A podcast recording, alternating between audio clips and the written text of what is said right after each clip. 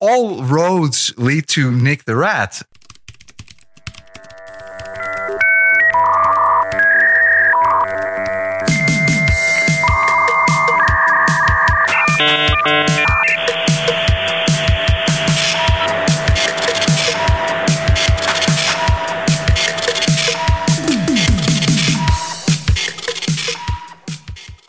Hello and welcome to episode 111 of Grumpy Old Bens for Monday, November 16th, 2020. I am Darren O'Neill coming to you live from a bunker deep in the heart of middle America, just outside of Chiraq, where there were 20 people shot this weekend, but I don't care. I just got a box of Stroop waffles. And from America's left coast, where the foul stench of autocracy is in the air, I'm Ryan Bemrose. when isn't it? And we have a very special guest. If you're listening live on the No Agenda stream, you've definitely heard this voice before, and I just looked it up. It hasn't been on this show since episode eight. So what? We're just 103 episodes. Mark Van Dijk live from the Netherlands. Yay! Wee, Yay. wee, wee. Hey How- guys. How are you, Mark? Oh, I'm doing great. Thanks.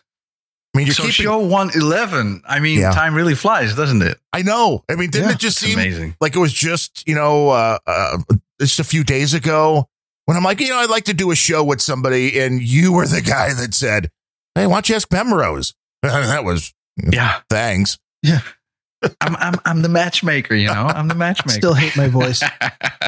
Well, see, we, we've been working on his voice, um, but How? you, you know, at the time, Um, well, I got one of my front teeth removed. That that certainly had an effect. okay.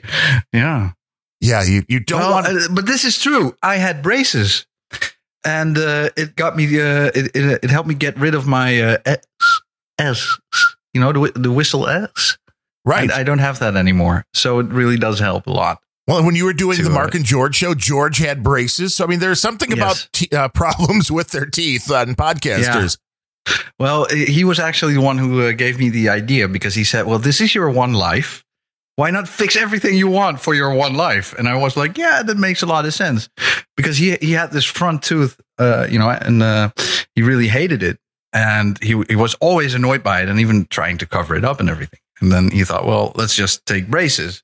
And finally get rid of that. And I was like, yeah, well, you know, I've got one of those too. Where they always make me make my S's sound like I'm whistling, so I was really annoyed by it. So uh, yeah, actually, he was the one who uh, who gave me the idea.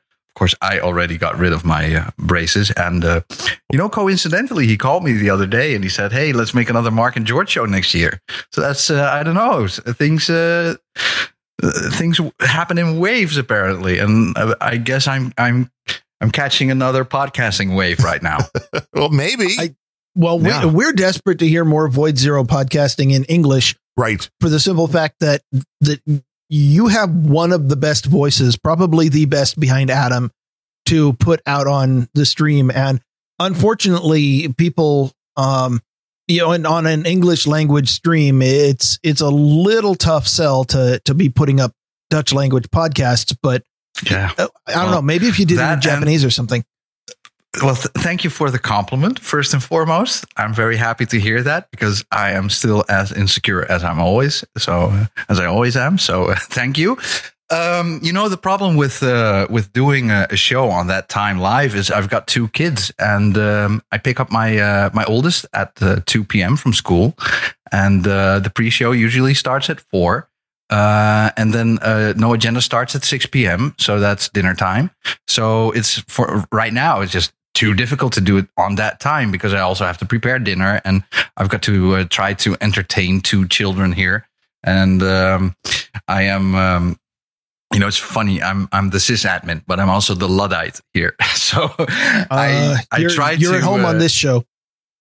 yeah okay that's nice because i really I, I don't know man the, the the further we go along the more i hate technology so these days i'm i'm doing you know the least i can just uh, only the things that are absolutely necessary and no more social media and uh yeah i, I mean it's it, it it you know it costs so much time and effort to uh I don't know what happened when I was like 20 and I uh, I had all this energy to build the most incredible enterprisey, you know, uh, networks I was able to build and right now I'm just like, oh, I have to update another server. It's going to take a long time. Don't really have the energy to do this. It's strange how um how things change, I guess is my point. Well, your priorities change. I mean, there's no question about yeah. it. And uh, going off the grid in a way that uh, just minimizing what people are getting off the internet is probably the healthiest thing you can do because we've talked about that a lot on Grumpy Old Bens, which is the social networks turning into nothing but echo chambers. And if people have a differing viewpoint, it's all shot down or you're shadow banned. And there's just really not a whole lot of redeeming qualities to the social media anymore. And I mean, we need to get back to finding you know, a different way to do things, a different, you know, base in life. And I mean, you could probably talk really much about the, uh, you know, the fact that religion for a lot of people has fallen off and you've gone in the other direction, which is probably also the healthiest thing you could do, like ditching the social media because, uh, you know, the where we've gone as a, as a society isn't being more tolerant of, oh, you know, it would be nice if people are more tolerant of whether it was, you know, gay marriage or whether it was uh, the transsexuals or any of this stuff. But now right. it's like if you don't agree 100% with them, now you're Satan and you're awful. And it's really. Right.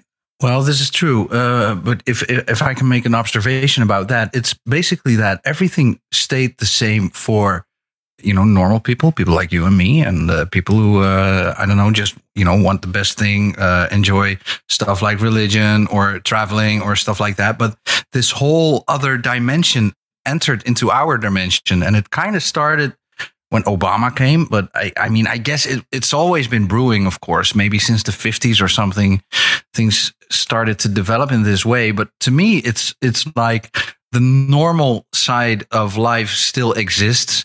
We just, we are currently dealing with this, I don't know, this hateful extra layer of people who are just, uh, you know, like, uh, for example, the thing you said about, um, about echo chambers. It's strange how they first they censor everyone with you know what we call an alter i mean i call it the mainstream viewpoint but people call it the alternative viewpoint you know the pro trump or the uh, i don't know the you know the uh, anti globalist viewpoint um, they censor all of that off and then those people decide to move to a network where you know people can talk about these things. And then they say well no no the, there's an, uh, an, a dangerous alt-right echo chamber starting in the form of Parler and stuff right. like that. So you know first they build their own echo chamber and then they blame others for doing exactly the same thing after they've been kicked off from the network where people could share their opinions and do everything like that. But to me this is like um you know, I'm trying. I'm I'm always doing my best to view this in kind of um, um like I don't know a, a, planetary story kind of uh, uh, viewpoint because if I view it, you know, like like how it just appears on the surface, I get absolutely depressed, and that's the reason why I decided to kick off Twitter and you know uh, uh focus on my uh, on my uh, on my private life here, my family, uh, do what's important. Uh, don't follow any news anymore because it's all just part of the same invasive mind control system that is trying to eat us up all, you know, and and and and put its own way of um, I don't know, uh, put its own prison around us, and that's so annoying. So I'm trying to, you know, uh, view this all in terms of like this this planetary story where you've got good guys and the bad guys, and right now the bad guys are, uh, you know, it seems like they uh, they are uh, building up to a crescendo. But of course, when that happens, then the good guys come back and they will, you know, show all of the truth that is uh, that's been hidden uh, away from us for so long, and that's what I kind of hope. I mean, especially with these elections, I'm really hoping that you know truth about, of course, the the election scandals, but also I don't know, like truth about the Vatican and what's happening over there. Like, oh yeah, n- don't don't know if you heard about this, but uh, recently this uh, report came out about McCarrick. You know, the uh, the evil uh, guy who um, who did all of the uh, or a lot of the uh, sexual abuse scandal stuff came from him. A lot of the cover ups. McCarrick. Yeah. Well, yeah, but he was he was so he was uh, like a bishop who became a cardinal, and uh, apparently he was uh, one of the people who was. Uh, uh, you know, um, uh, the, the most involved in all of the um, sexual abuse happening in the Vatican from, I think, even from the 60s or something. And um, he was, um, um, I think, John Paul II made him a cardinal. Uh, even though uh, there were already signals that okay, maybe this guy isn't that great, and maybe we should uh, we sh- we, we should uh, you know look into uh, all of the allegations that we've been hearing. But no, he uh, he was made a cardinal anyway. Here's the kicker, though. You know, let me just fast forward. What I heard today, and this was on um, Bannon's show, the War Room. What's it? What's the name? Sometimes I listen to this when I'm when I'm cooking. Yeah, the one that was Nice. just kicked off of all the you know YouTubes and all that Steve Bannon show. Yeah, it's. I think it's back on YouTube though. And I, I he thought his name he- was Banyan. Steve, Steve Banyan. Yeah. Um, and he he mentioned this story, but also that the, apparently this McCarrick guy is connected to uh, the um, the um, um, uh, development of the Catholic Church into China. You know, but it's it's not really Catholic over there. It's more like you know a socialist handle on the Catholic Church right. uh, where everything goes f- via the uh, the Socialist Party and whatever you, the, the communists. but apparently, he was connected to both this Pope, Pope Francis, who is uh, at very least controversial Pope because he's a globalist, but also to Joe Biden. And I mean, that's where this story for now ends in my, you know, in what I know about it. But at least that's very, very interesting. So, uh, to me, kind, I, I, I do view it like something's building up to I don't know maybe um maybe this big uh this big zit that's finally about to pop and all of the mess that will come out of it well it, you know it will make things messy but at least it will take the pressure off and hopefully reveal some truth so uh, Uh, uh, yeah How, how do you know they're not just planning on building back better?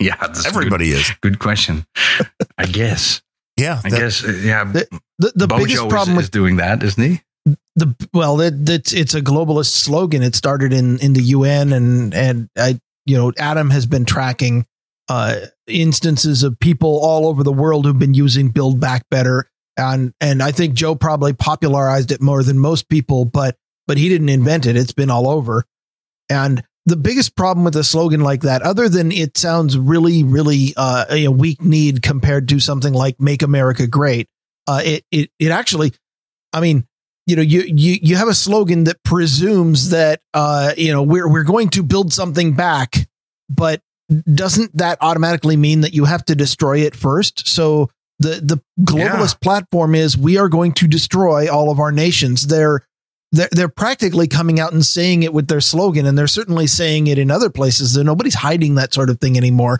And then the other big problem with something like build back better is so many people have different ideas of what better means and right. uh, you can be quite certain most of the people using that slogan means better means uh, let's try communism again except this time it'll work. Yeah. Yeah. Let's Yeah. build that tower of babel. Well, you look at even building, uh, building back babel Right. Build back Babel. Look at the uh, UK. There's a lot of people that have lived their whole lives in the UK that are looking around going, this doesn't look anything like the country Yeah. I grew up in. And it's like, okay, everybody just then points to racist, but it's like, look, everybody has their own traditions. And if you're taking that away from somebody, then they're going to be pissed off. I don't I mean, understand how that would work any other way. This build back better as a whole world. I mean, it's nice. It's the kumbaya thing to believe that all countries could work together for the betterment of each other. We can't even do that in individual cities here true, yet. but that's also the uh, the unique selling point. You know, I mean, that's that's what they that's that's the outer layer. But they're they're trying to sell you shit, but they make it smell really nice. But inside, it's still shit. It- it- it's not working Yes. Oh. So, how are things in the Netherlands when it comes to two things, COVID and the election here in the United States? What is the overall, uh, the boots on the ground report on those things? Right. Well, what I know about it, because believe me, I'm I'm trying to uh, follow the uh, as least as I can. You know, as I mean, I, I uh, I really hate this whole COVID situation because people here are they really everyone is on board with mainstream uh, uh, talking points. It's crazy. Nobody's pro Trump. Everyone's uh, uh, pro Biden, and they're so happy that you know Trump has uh, has lost, and uh, he uh, uh, what they think is uh, Trump just does not want to relinquish control of the government, so Right. he's just being a being a spoiled brat again. Um, uh, so that's that's point one. Um, and and the COVID thing, uh, it, it- you know, the restrictions should be even tougher than what the government is giving us. Is the viewpoint of a lot of people, or at Wow. least the most vocal people. And what are they Uh, currently, the restrictions there? Well, they're not that bad. I mean, uh, I, I think that like restaurants and stuff like that so closed, and uh, but you can still do uh, you know takeout, so you can still go to your restaurant and just order takeout. Um, and uh, you have to in in public places they want you to uh, use the the mouth diaper, and uh, I guess that's that's most of it. Uh, fireworks are forbidden this year, which is, of course, we know that one of the uh, one of the most um, easiest ways to spread COVID is using fireworks. so that really makes a lot of sense. That's because the virus is ca- virus is carried on the ash. Right. Yeah, I guess, and you know, it's Chinese fireworks, so that's probably uh, the, the Oh, the you covert reason. Uh huh. you could be importing the COVID right in. There's no question about that. Uh, Yeah, but it is. But there was that's that's most of it. I you know I don't know really the other. Um, I mean, they're they're.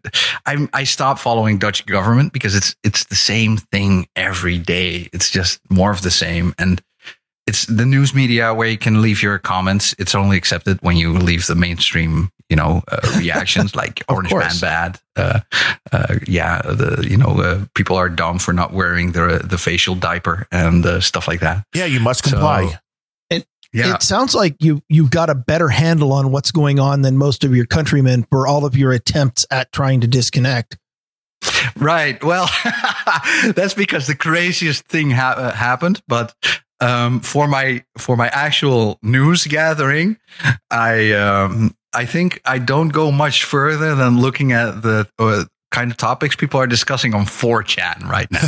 this is the state of our planet right now. You know, so sometimes I read some things, but uh, and I don't know. Uh, you know, sometimes things just I, I guess. Um, sometimes things just pop on my screen. And i, I do follow some some media of course uh, but it's it's uh, it's it's sparse. It's not much. I, I don't know if it's sad or just amazing that that you feel like for your improvement in mental health, you've moved away from Twitter and toward 4chan.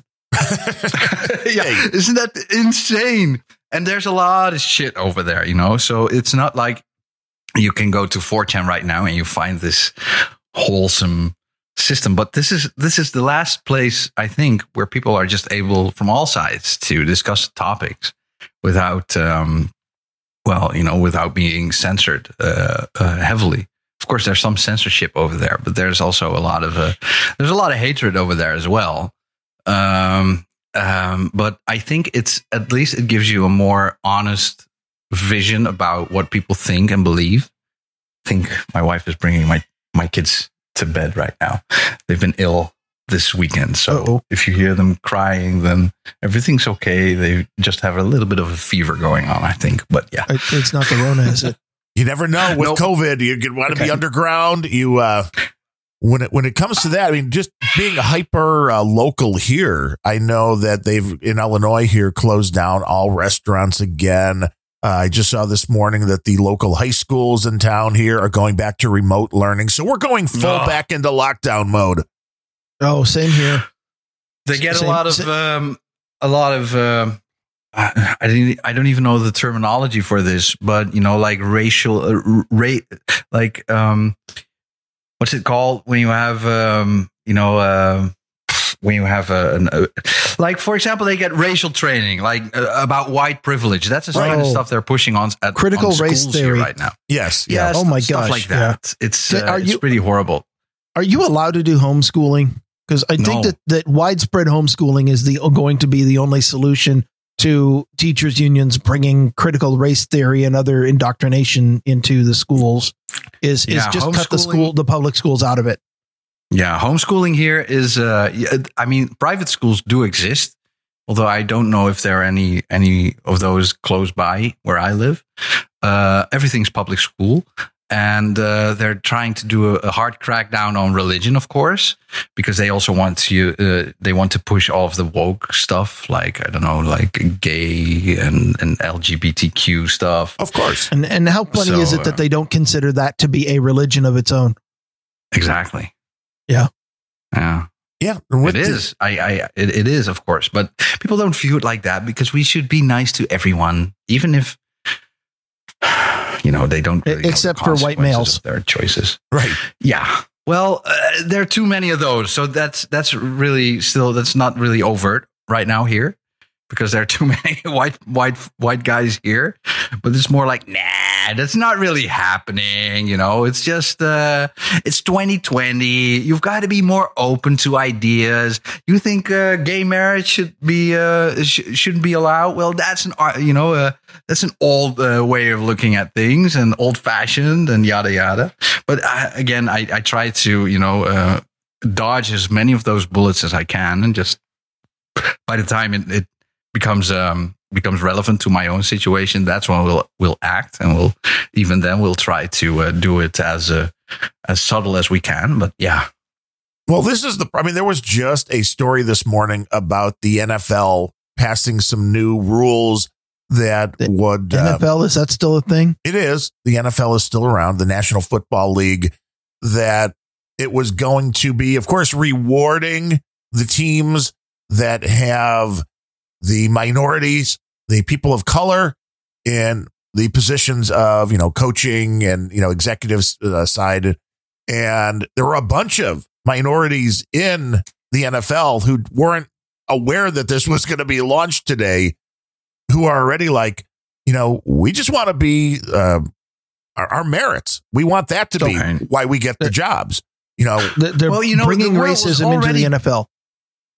Exactly. But the, the thing is, the world was already going into that direction. We were already working on getting rid of racism and, you know, um, trying to get more people of color into uh, important positions, but more merit based. But then this, this glitch in the system happened. Uh, I guess uh, maybe it's, maybe it's Soros, you know, and, and, and his kind of yeah, high, high up elite kind of people. I don't know, but we were already doing all of those things that they are now trying to shove down our throats like you're a bad guy because there's systemic racism in government and in right. in in in high uh, you know uh, places and, and, blah blah blah meanwhile um, one of the people who also wanted you know more diversity uh, in his own uh, in in in in high you know like uh like ceo positions and and, and boards of directors and stuff is uh, the brother of the king of the netherlands but his own team is just you know fully white and male and old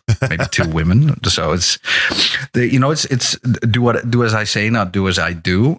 And I'm I'm always fascinated. I mean, back in the '90s when I went to uh, to elementary school, we had all of these things that we agreed with about ending racism. There was this big uh, national campaign called "Racism Beat It." Um, this was also the time when uh, Michael Jackson came out with, you know, it doesn't matter if you're black or white. But I mean, so the world was already going into the direction of being more inclusive to everyone. And then this this hijack started, and we got hijacked by something by something really strange. And uh, I guess as a as a reaction to all of this, uh, Donald Trump got elected, and that put everything into uh, into high speed. And um, we're now we're now probably going to see the end of it in the coming four years. I really think so well, because I, it's going one way or another.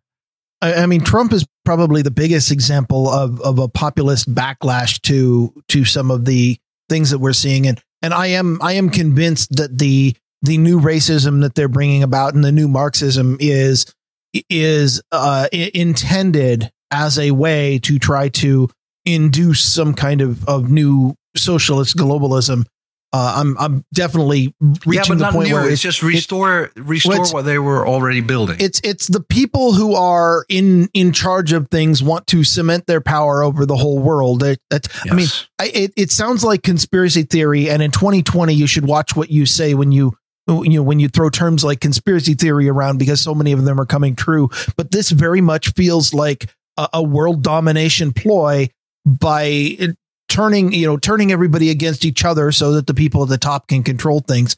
Um you know the the other thing that you reminded me of when you were talking about the you know r- racism was going away. I remember this in the 90s i remember you know my my clearly racist grandpa back in the 80s who would would casually say stuff like uh, you know when when they allowed all those niggers into the thing everything went to and and he just said that because it was it was the way he was raised but he died and you know my my dad didn't pick up most of that because he was you know he he had he knew that that was wrong but he had a little bit but then you know how he's gone.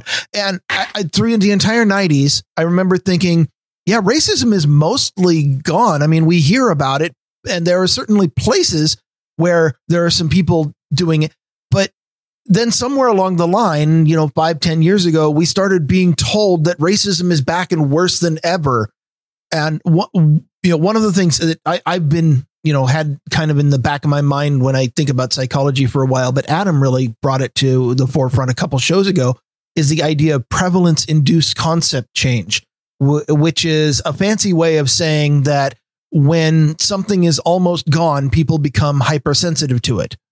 And I think that that's exactly what has happened with race is a lot of people are looking at this and going, you know, the, the cases where you have a, an entire institution forcing all black people to the back of the bus. That's over. But now uh, somebody says uh, uh a microaggression or whatever the hell it is. And now people are like, oh my gosh, you're such a total racist. You're a deplorable person. They need to cancel you and destroy your life because you said, uh, you know, a microaggression, which is uh, uh, something that somebody takes offense to and you didn't even know it was offensive, which is is pretty much the minimum that you could possibly do. Yeah. And it's about taking offense, not really, you know, anything else. Yes. It's just about being the victim. So in, in, in a sense, we didn't move a lot from that initial, you know, uh, hijack incident. I guess it's, or, you know, like phase where this stuff started to pop up more and more about like microaggressions or about systemic racism or you know, all of that shit this is, it's just building up to a crescendo because people are so fed up with it. But it's really strange to um, I, I I feel like I really have a handle on it, but I also I don't want to um, you know look down on people who are totally on board with the mainstream way of looking at things. I will say, well, Donald Trump is an evil man, and he's, uh, you know, a petulant child, and uh, but it's so it's so difficult not to because they are so inconsistent in their views. Like on one hand, they want they they agree that the, the system is bad, and you know the uh, the neocon agenda is an agenda of war and stuff like that. But they still say, well, finally, a decent person comes back into the White House when they talk about Joe Biden. However, Joe Biden has, as one of his first plans, uh, said that he wants to bring back Dick Cheney of all people. oh my God. What the hell? Yeah, that proves the whole globalist thing. And why, why not bring back McCain while you're at it? Because you exactly, can't give him up. You know, just well, I mean, I guess McCain will never really die. He will just yeah. rule on. Well, and, and and if they're keep, if they're it, from his if they can keep Biden alive for this long, then I bet they can come up with a way to bring back McCain too.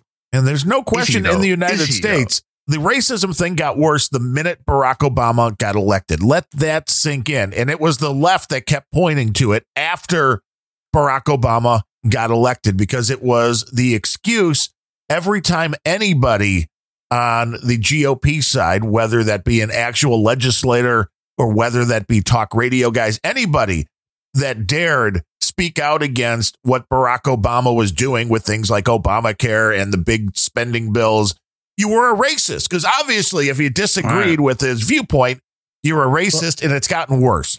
They were okay, so, so busy congratulating case, I'm, I'm themselves. Voting, in that they, case, they were I'm so busy congratulating a, themselves for for mm-hmm. having elected a black man that they never acknowledged what a douchebag the particular one that they chose was. Yeah, well, that's for sure. But in that case, I would like a black Jewish woman be the next president because then we can get it all over with at one go. You know. Yeah. Well, I Kamala could claim to be Jewish. The mainstream would back her on that. She is known to claim certain things about herself. That Well- are not the most truthful, maybe, but Well, yeah, there was an article on CNN today, and yes, I read CNN, so you all don't have to. I'm so sorry, Darren. That people of color make up nearly half of Joe Biden's transition team. So again, this is, I mean, I looked it up because I wasn't really sure what the demographics of the United States were exactly now. And according to uh, the census website, about 76% of the United States right now is white. So the fact that 50% of the people he's picked aren't white, that means you're being racist, intentionally not giving white people jobs in order to. I mean, this is what the NFL's doing. This is the story you brought to us um, a few months ago, Ryan, with California's new bill, where it's like you are installing racism in order to fight racism, and it makes zero sense. of course, Wait, this that is that proposition was other side of fortunately that shot down. Which you're guilty. Oh, so that one didn't pass? Wow. Yeah, I, I do you even listen to me? I, I went over this a couple shows ago. I mean, not everybody listens to every show. So, I mean, you got to give them a refresh. I, like like you don't listen to every show. I get that. Right. I don't listen to every show. It'd take too long. It would. but this is the kind of stuff that's going on and it makes zero sense. I mean, we have Kamala Harris only because of the color of her skin and her gender. That's the only reason she's the vice president. Everybody knows this.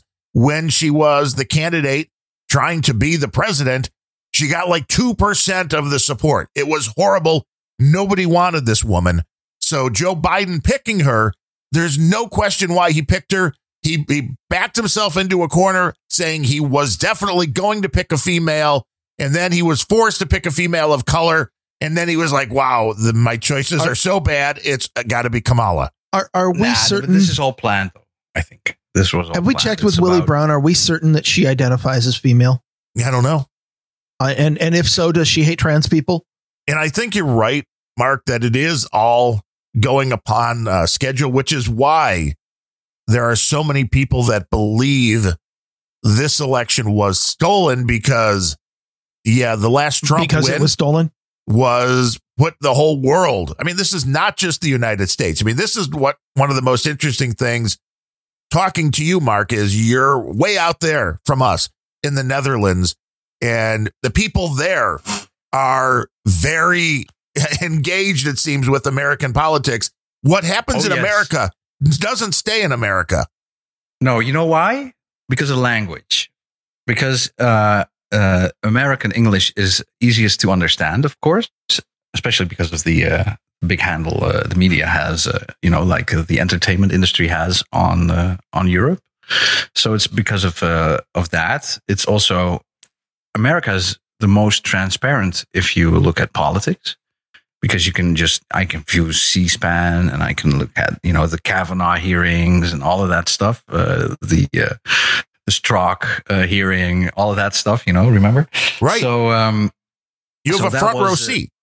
yes, and I'm able to speak the language, which is uh, also I think the you know I mean I could probably view uh, the uh, the, uh, the the the political climate of Denmark as well, but I don't speak Danish. So that's just really difficult to uh, to follow in real time. But the US, everybody speaks English, so that's but not British because British is not really English. it's not. I mean, uh, there are two reasons why people don't follow British uh, politics is because one, their system is so messed up and everybody's shouting, and it's there are so many accents in Britain that it's just it's very difficult to understand. Uh, you know what exactly they're talking about, and I mean they can say a lot of things about uh, about Trump, but if you want to see like uh, you know grown men be, uh, behave as small children, then of course look at the House of Commons uh, to a debate over there. So that's not really interesting much. Um, yeah, everybody can can view the uh, the situation in the U.S. However, what really wears me down is um, that if you are if you do not really agree with the mainstream view on things, then the media, of course, has such a big handle, and it's also the the Dutch media, which is all owned by Belgian uh, Jewish owners, which is also a little bit, you know, strange. But we don't have really free press here anymore. It's all owned by uh, by a small number of uh, of hands rubbing together. Now, just kidding. um, the thing is that um, if you don't follow the mainstream um, v- viewpoint, then you are immediately uh, cast aside because uh, y- y- then the only place for you is in the conspiracy corner, where all of the crazy, you know, nail biting. Uh, uh, conspiracy theorists who uh, are sure that the government is behind everything, uh, and they're saying all of that while smoking weed and pulling out hair. You know, Right. that's that's a But group. but, you but that's not that crazy. It's it's true. Well, yeah, and, and and there are days where I also feel like biting my nails and, and you know pulling out my hair because it's just it's And- it's so difficult to.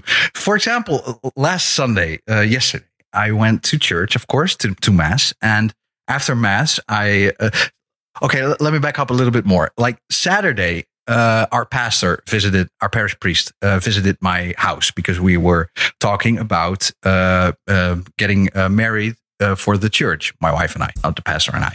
So, um, uh, and we started talking a little bit about Trump, and he was like, "Yeah, finally he's gone," and uh, you know, the, just a mainstream thing, which is just annoying to me. And I don't know what, exactly what he said, but he pushed exactly the right buttons to get me to start on. Uh, that I, I I think that the, the election is stolen or whatever, and I I should have just I should have I should have hidden my power level to him, but I didn't. I, for some reason, I was like, no, no, no, no, no, and I shouldn't have done that because then yesterday he he approached me after mass and he said, oh, I, "I've got this news uh, article for you," and he gave me this newspaper with this you know column from one of the left parties, uh, ex left party uh, parliamentary uh, members, or you know like political party members. He was kicked out, by the way, but you know he's still uh, lefting on. Green Left is uh, the name, which is also, by the way, the Green Left Party. They write uh, Green Left, but the word green is written in red and left is on the right side. So they really do invert everything, you know? Wow. This is just, it's, yeah, and it's so blatant, but people don't notice it. But anyway, so this is, I'm, I'm not able to get through to him. He's also not able to get through to me, obviously. Right. But this is how uh, the um, political climate is just messing everything up because I don't I don't want to talk about religion with you know anyone from uh, who's in politics, but I also don't want to talk about politics with my parish priest because I want him to you know uh, um, to uh, make uh, the Eucharist, you know, do all of that, um, create celebrate mass with us, and then I want to f- go home feeling wholesome and renewed and replenished and everything. But now I was just, I was, I was so angry that because of the system, my parish priest and I are on opposite sides, and I don't blame him. I blame this, this infectious mind controlling disease that has everyone, you know, locked in his own point of view, and this causes people to just you know not get along based on their their viewpoint uh, political viewpoint. And I, i'm so annoyed. So i'm i'm the only thing i can do is just pray please uh, you know bring out the truth. That's all i want is the truth. Right. i don't want my side to win. I can i'm okay with losing if it's the truth. Right.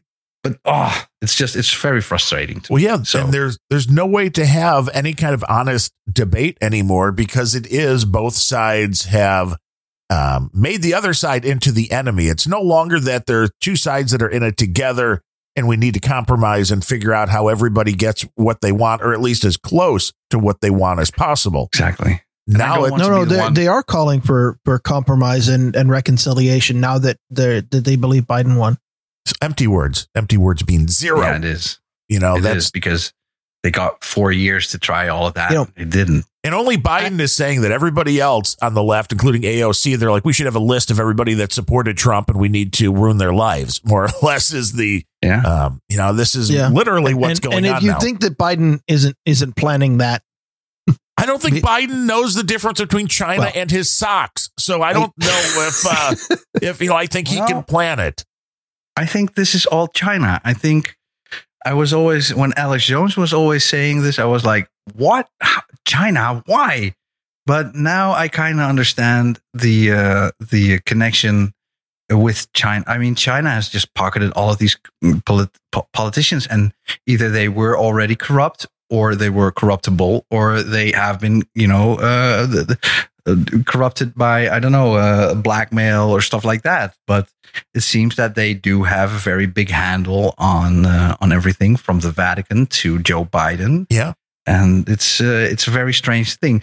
Um, but about Biden, where in the world is Biden? Because we haven't heard anything from him after his uh, what was it acceptance speech that was probably he's- pre-recorded. he- And the reason he's I think it's out- pre-recorded is because let me just finish this point is because Natalie Biden and Hunter Biden were on the stage holding hands together, which they would never ever do if this would have happened after those pictures, you know, those damning pictures were all released of Hunter uh, having, uh, you know, showing off his uh, schlong to everyone Right. and right. uh, and and and probably doing it with both his um uh, uh the, the wife of his deceased uh, um, uh brother and uh his deceased brother's daughter so it's it's well, it was probably pre-recorded based on that idea alone but after that we haven't seen biden we haven't seen harris um where are they Hiding.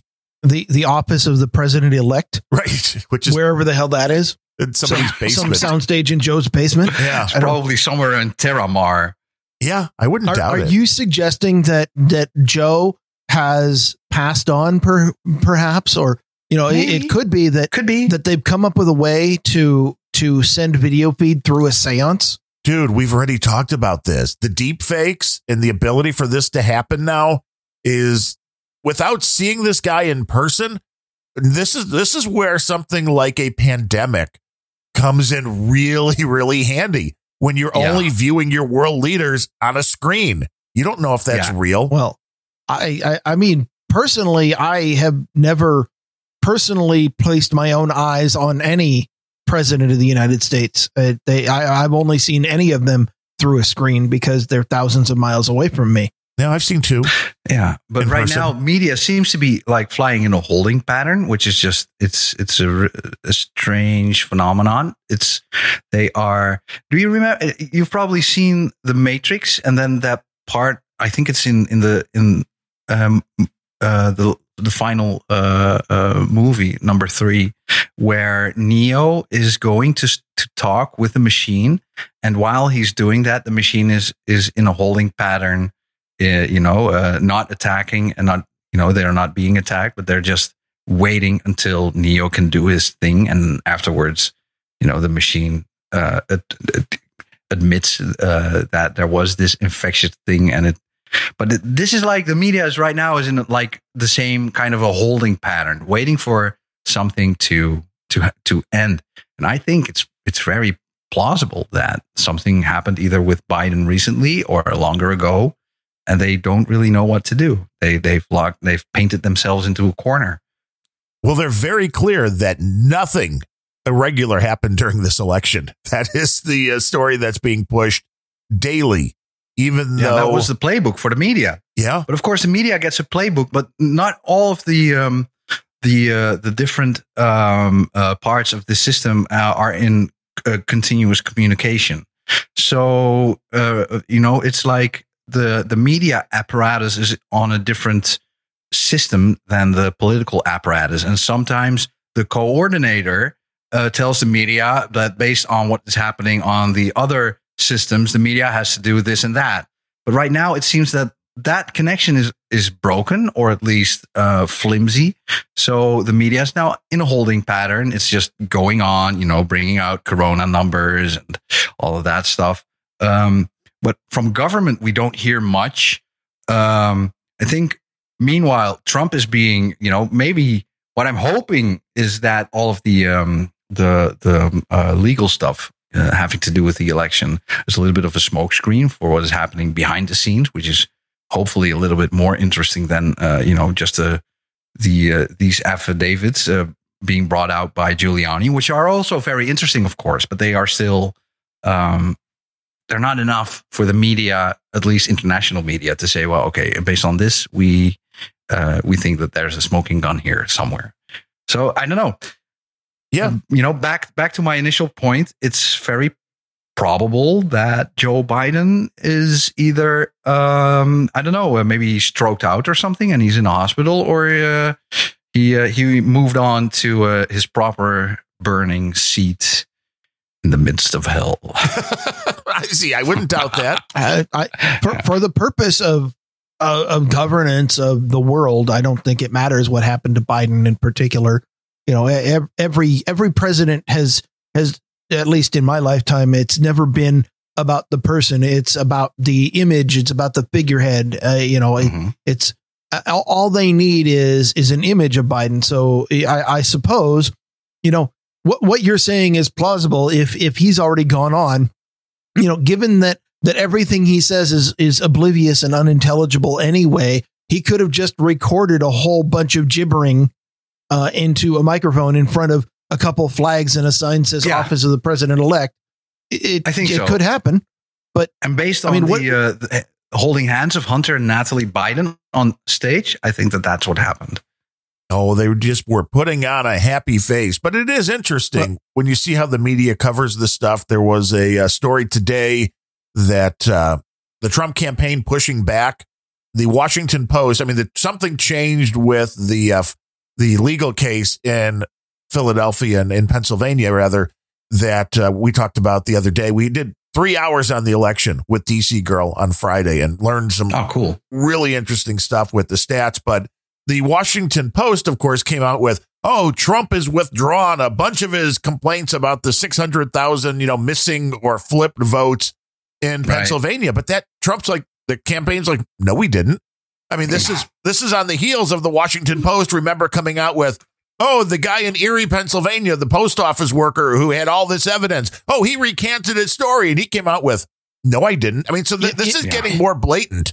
It, it sounds like a new low, but it's really just the natural evolution of the direction that their their reporting has gone. I mean, it, media has always been biased in in what stories they select, and then Well, yeah, but then after a like while they started using they, they started using anonymous sources or or you know sources that say and and then you can you know that's a huge window to make some stuff up and and then after a while they you know would just cut away from from the people telling you stuff so that they could tell you their narrative and now i mean it's a natural evolution that they are just straight up making up stories because they know Well, yeah, but wait, making up stories is one thing. This is for uh, now two cases recently.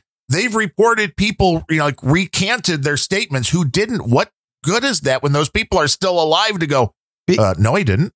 be- because their audience are the people who listen only to WAPO and New York Times and and get no information from somewhere else. And when you combine that, you, the the biggest thing that was a threat to the mainstream news was people learning uh, uh, truth, people learning things that, that the mainstream news might be wrong about something from social media, but social media is on board. They don't have to worry about that anymore. If if you say something on you know if if if WAPO tells you that the sky is purple and then you go out to your Facebook feed to go confirm it and your Twitter feed to go to confirm it and nobody anywhere online that you can see is telling you otherwise you have no reason anymore to believe that the sky isn't purple Yeah. Actually only actually your- purple and get- blue are basically the same color to me so I, I kind of think it is but That's racist.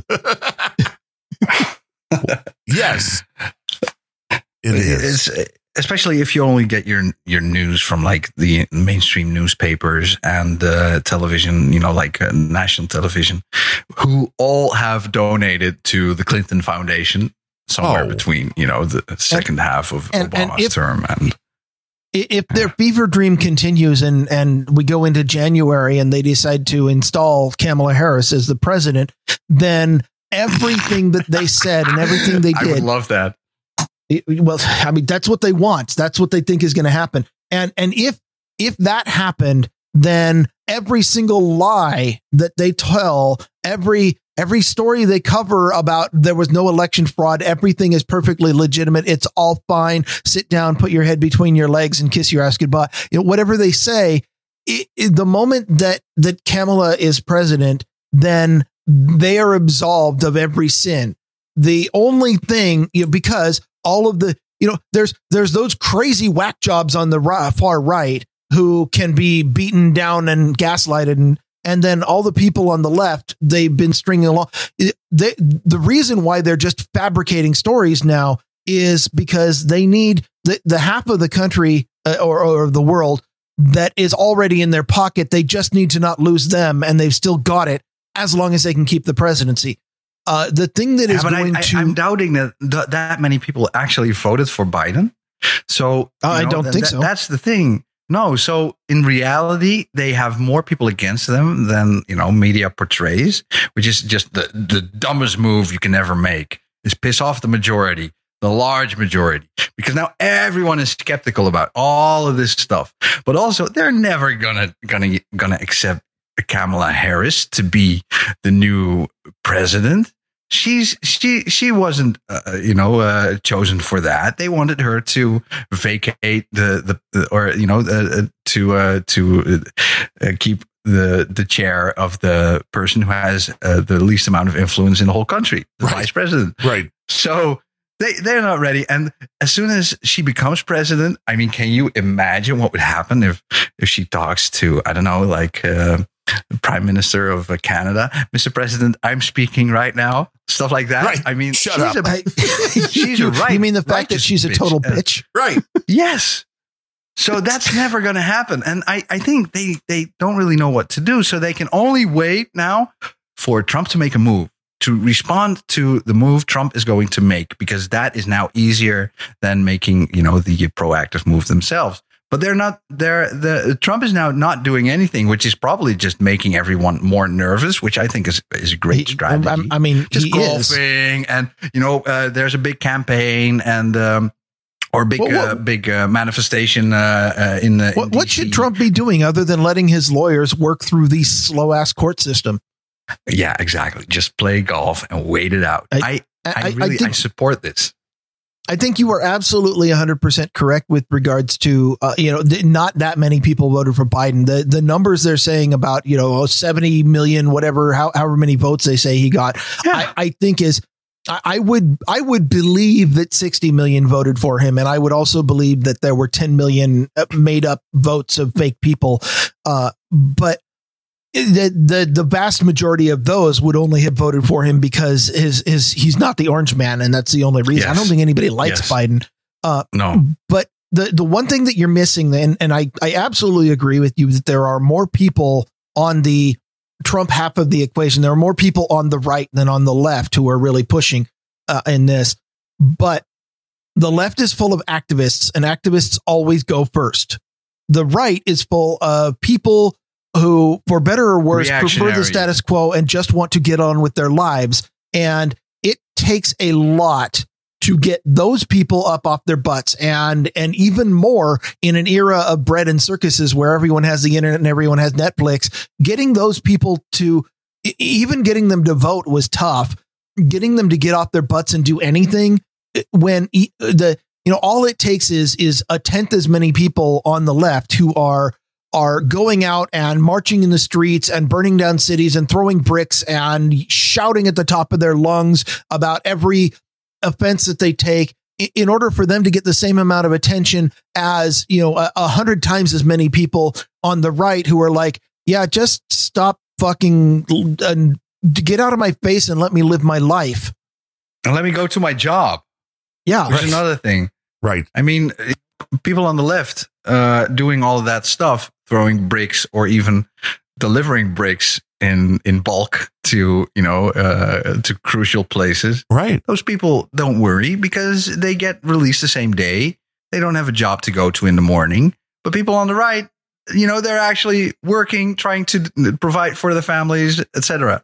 Those people have a lot to lose, but the left does not have a lot to lose. So this is one of the reasons why it's going like this. But this, um, there is a benefit, and that is that now we are uh, seeing that you know one side is doing everything they can can to mess up as much as possible, being as hateful as possible, just doing the devil's work, and the other side is actually doing Christ's work of showing you know the other cheek, uh, not responding like a like a monkey to violence, and um, and and just waiting it out, which is really frustrating, and I really get that. Um, because I mean, your hands start itching. You know, you want to do something back, especially if it's your shop being looted or whatever. Right. Um, and it was so so. Uh, it- Well, 2020 is the year of rioting and looting. And it's interesting when you put all of these things together. I mean, you look at the George Floyd thing, you look at the uh, Ahmaud Arbery thing, these cases, the Breonna Taylor thing. There's been so much rioting and looting. And now you're seeing with the COVID thing, you're seeing this worldwide that people are getting out rioting and looting. And I think this all is just been a domino effect, a you know, a movement that has been building and every news story that is being fed out there if Donald Trump is declared the winner of this election is guaranteeing the biggest rioting and looting of all because everybody that's following the mainstream media and only the mainstream media have been told none of this stuff is real. There's no improprieties. So if this is flipped, man, it's going to get really bad. I'm so sick of the threats, though. I, I it's Yeah. bullying. Just saying, hey, if if you don't if you don't do what we want, we're going to burn down a city. You know what? Right. I, I I don't give in to bullies. I don't want to give in to threats. You know what? Go burn your freaking cities down. Because what are they going to do if if if the all of these fucking children throw the biggest tantrum ever because their guy didn't get in the White House. They're going to burn down Seattle, Portland, New York, LA, Chicago. Uh, and uh, you know what? If all these cities actually burn, there's going to be a whole lot less Democrat strongholds. I think that the whole country might be a lot better off. But they'll build back better. Maybe.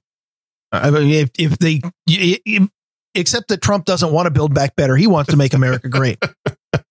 Yes. Build back better, by the way. That's like, you know, the B kind of like looks like a six. Right, six six six. yes, uh, that's been that has been, and uh, as, as it was pointed out uh, in a- in a few different places, including John C. Dvorak over on the No Agenda podcast. If you take 2020 and you divide it by six six six, you got three zero three three zero, which was the Joe Biden text number for supporting Joe Biden. So you just can't make this stuff up, right? Wow. Uh, There's some gematria for you. Uh huh. You, you just can't make this stuff up. I, I will point out that uh, i- i- you you were talking about the urge to like if somebody is is decided to loot and destroy, and you're sitting here watching your business burn. Um, if you are in Florida, uh, a, you will soon get an opportunity to fight back, uh, thanks to a new law from Governor DeSantis in Florida. I don't know if you've heard about this one.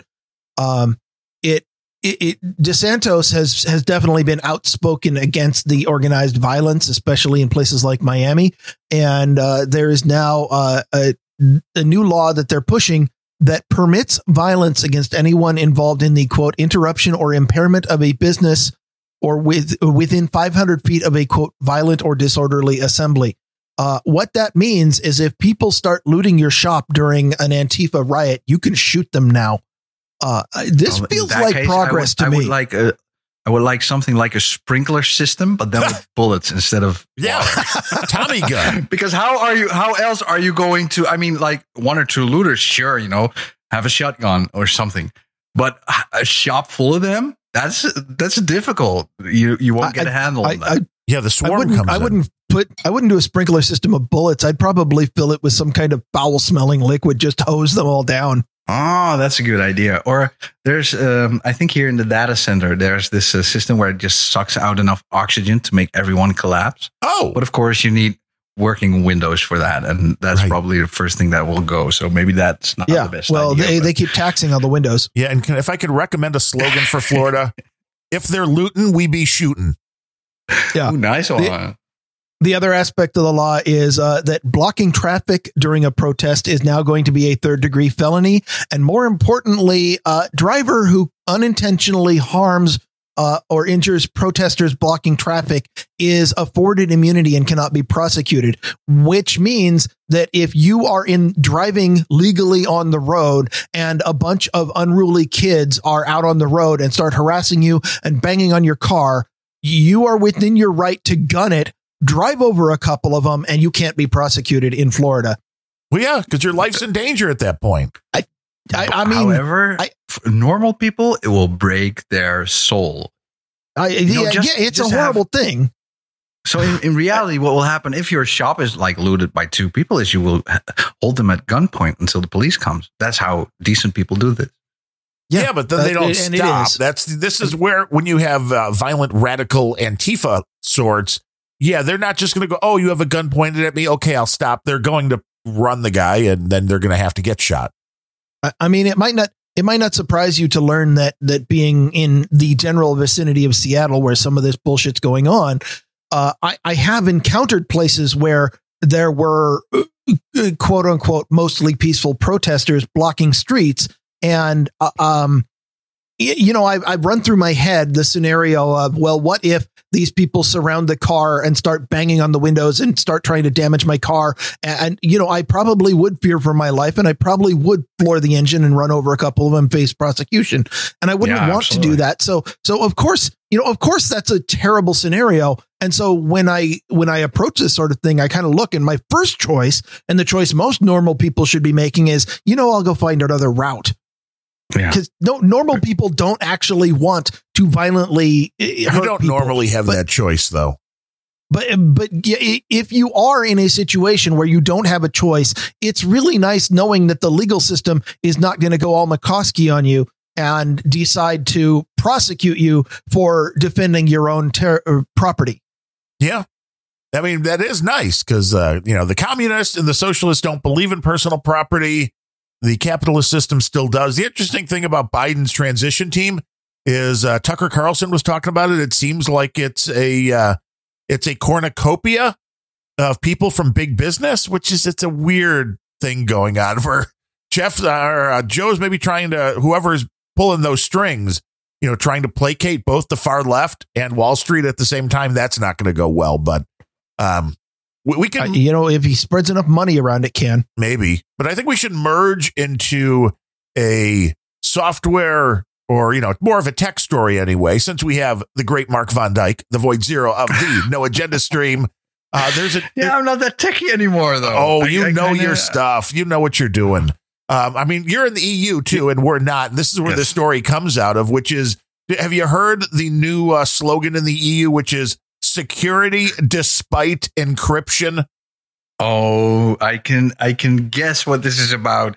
I haven't heard it, but is this about getting a backdoor into encryption? Of course, it is. Well, it's, And- Uh, and of the- course it is. The reason why you can guess is because this comes out from from authoritarian law enforcement regimes all over about every six months. Somebody comes out and calls for we need backdoors and everything. Well, it's not Yeah. just about good backdoors, but it's about how they can do their job without them and what. I mean, it's it's going to come down to, I believe, more making the use of encryption illegal if you're caught doing something. You know, it's kind of like um, in the United States. I mean, here in Chicago, there's harsher gun laws. If you go hold up a gas station with a knife, you're not going to get as rough of a sentence, allegedly, than if you hold it up with a gun. And I'm thinking now using encryption in any way to commit a crime in the EU, even if that's just I made an encrypted call, is going to uh, put you behind the eight ball. I'm guessing because there are no backdoors in a lot of these systems. Yeah, I mean, there's so many complications. Like, one is how are you going to determine uh, every phone call? And are you just going to, I don't know, sue people in bulk or something? Uh, automate all of that? like, oh, you use the encrypted Telegram uh, phone communications uh, uh, system. Okay, so here's an automated bill, which is just it's it's it's like an encryption tax in that case. If Right. It's, if it's uh, you know like just the uh, um, not a felony, but uh, what's the other word? You know, like, just a misdemeanor, something yeah, misdemeanor. Yeah, and and there's so many ways to to communicate over encrypted channels. I mean, there's open source things like Tox, like you Yeah. mentioned. You know, there's Signal, That. there's and, Telegram. And then there's the then there's the problem where I mean, internet has been so about encryption that this is just it's impossible to implement. What are we going to do? Are we going to uh, change the algorithm so that when you generate an SSL uh, certificate, then uh, you have to submit your key, or do you have to uh, use an algorithm that is uh, already broken? Because in that case, Mark, I would like you to stop giving them ideas. no, but I mean, all the ideas that come up in my mind are just stupid. It's not. It's, yeah, yes, and that's why I'd like you to impossible. stop giving them to the government. yeah, the government doesn't well, know I'd, that. I'd like them to implement uh, more stupid ideas you, because the the European Union is also facing uh, a, a, particularly unique problem to Europe, uh, which w- with regards to this encryption thing, and that problem is the GDPR, which is uh, the subject of uh, the the thing that I read was a draft resolution on encryption from the Council of the European Union. Um, basically, the they have a, a, thorn in their side in the name of one Austrian named Maxwell, Maximilian Schrems. I don't know if you've heard of this guy.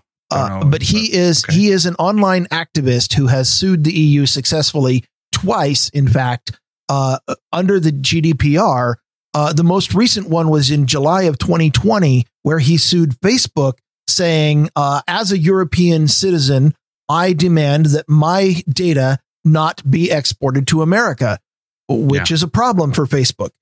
Um, yeah. And he won this one, which means that EU now has case law that says people can demand that their personal information not be sent to the United States. Um, that combined with some other privacy restrictions has resulted in uh, the only really good technical way to prevent European data to to follow the GDPR involves preventing data from going places where it can't. And uh, given that the internet routes outside of the EU all the time, um, what it means is that a lot of schemes have come up using encryption, and encryption has come out to be a method of enforcing the GDPR, which is a real problem if you are European law enforcement, because now you know, people using encryption to enforce the GDPR looks a lot like people using encryption to say uh, plan an Islamic terrorist attack in France or Austria right. or somewhere, which is so which is the big thing that's triggering them. Exactly. So how are you going to determine what is what? That's one of the you know one of the problems. The other problem and, is and, just. And, and that's why this particular call for, well, just put a backdoor in so that EU intelligence can read all the messages and determine whether they're right. good or bad. Well, and and that's also running on the assumption that there are not already backdoors in place because we know that there are backdoors in place in a way that uh, do not even require uh, uh, you know software users to do anything because we have the Intel uh what, what's it called the uh you know the extra chip that is on all intel yeah. boards are, are, the, uh, are you thinking of the tpm the no, the M MEI. Okay. The, uh, uh, Intel actually has a number TPM of, is like a trusted programming module. That's yeah. that's a way to actually encrypt shit. Uh, that is, uh, you know, uh, uh, on a like a hardware key. I, I I bought two of those for my two servers, but I never been able to get those to work. It's really well, strange. Intel has a, about thing. Intel now has about five or six add-on processors that are are some kind of black box hardware processor that's independent from the CPU, which is now attached to a lot of their stuff. They keep coming out with new specs for different things. And we actually did a story on Grumpy Old Bens about a month or two ago, uh, where uh, somebody was pointing out that there are actually a lot of flaws in some of these Intel uh, black box processors. Yes, yes, yes. And, and that is no, nobody knows about it because, right. because of course there are no specs or API. Yeah, kind of. Well, there are, but they're all you know secret and hidden. This is about the Intel Management Engine. Uh, yes, that's the one. Autonomous subsystem. It has been incorporated in virtually all of Intel's processor uh, since uh, 2008. Is located in the platform controller hub of modern Intel motherboards, and it always runs as long as the motherboard is receiving power even when the computer itself is turned off. Now, I don't know how to reach, you know, the uh, IME when the computer is turned off because uh, obviously you don't have a network connection. So what I'm thinking is that, um, and this is uh, uh, implementable worldwide, is that they are using the power mains as a, a communication system. Uh, for example, I bought recently bought these um, um, uh, devices that allow me to, uh, you know, do uh, regular uh, uh, internet connections over power mains. So this is probably also going over power mains. Uh, and and if it's if it if this is true, then yeah, I mean every computer apparently can be hacked over the mains instead of being hacked over. Uh, I mean that's how I would do it. So that's probably how Intel does it. Is you know Well, you can just I'm I'm use the mains. my, my my first thought on that is if if you are creating a, a motherboard or, or a CPU, whi- which are the two components that are easy to control, um, in order to you know because the power is so filtered coming through the PSU, you you pretty much would have to also put circuitry inside the PSU to manage the power mains. Um, it might be easier, and and I've definitely seen this technology. Have you heard of an Ethernet knock? It, it's Yeah, but that E- even- requires Ethernet to be powered, and Well, if the motherboard is powered, then how do you know the Ethernet it doesn't have just one tiny little thing that is powered just listening for a knock? yeah, that's a good point. It's like wake up on LAN stuff like that. Yeah. Yeah, Wake on Yeah. LAN uses an Ethernet knock. Yeah, but for that you always have to have the uh, the layer one connection, which is you know uh, just uh, establishing the uh, the uh, the speed, like 10 mbit, 100 mbit, or gigabit. Um, Yeah. But when when you turn that off, when you turn wake up on LAN off, then as soon as the computer turns off, then there's also no connection to a switch anymore. But uh, for Intel, it's much easier to reach the IME over the mains because then you have to plug in your uh, you know your controller into the mains of a data center and you can reach all of the Intel servers at once just by sending like a, a generic command while if you do this over ethernet then you have to you know travel over switches or they have to have contracts with uh, third parties like Cisco or whatever mains is so much easier so i really yeah i'm i'm i'm Yeah. almost certain that this is using mains I mean, I mean, both of them are plausible if you work hard enough at it. But I'm thinking and both uh, Ethernet is if, possible if you're going to send data. Ethernet is is definitely higher bandwidth. Uh, you know, No, your no, your no, no, bandwidth is no, really low over power because any any line a conditioning surge protector is going to Yeah. No, I've got almost like a gigabit of speed here. I think like 400 or 500 megabits over my mains in my whole house. So I have uh, one, one one transmitter. Are- and Are you using power over Ethernet or or no, I'm sorry, this the is, other way uh, around. Yeah, this is uh, Ethernet uh, over main. So Yeah. I've got two. Okay. And I've got one one of them. Usually in the summer, I uh, I put this one in my uh, in my uh, in my garden, and the other one uh, or in my lawn somewhere where I've got power, and the other one just close to my uh, to my uh, uh, router, and it's it's just working fine. So, But I mean, you know, it- high speed as well. Are- Aren't there devices that you can't put in like like if you put in a a battery backup that had some kind of line conditioning that would pretty much kill your you know eh, just throwing a capacitor into the system a low, a low pass would kill most of that signal. It, it seems right. like But if wouldn't you're- Wouldn't you? Uh, if you were Intel, wouldn't you work around all of that stuff? Well, now I- I- Progo says you both have this totally wrong. That you would just have to send a message embedded in data received over the network, and if the CPU processes a data packet, the IME can detect if it's a command. Right, right. Yeah. but still, I'm totally to speculating to wildly here. Yeah, and I, I agree with this. I would just I would not rule out mains as an alternative way of reaching reaching a server. Yeah. turning it I, I don't disagree. or, uh, I have no knowledge about this. I'm just speculating out of my ass. It's Well- what I do on this show. And when it comes to encryption, the the cat's out of the bag.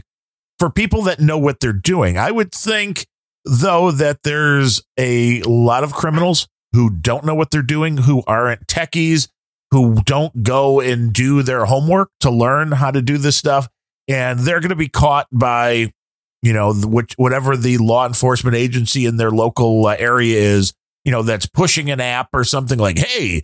Download Sir Bemrose encrypted communications. You'll be safe. And then Oh, I heard that one on uh, NickTheRat. Yeah, it's only sixty nine. That's a good one. Right. And it's, it's Yeah. yeah, I hate to tell you, it's not really safe. Do not expect your data to be safe Well, uh, safe from home. from anybody that you don't want to get it.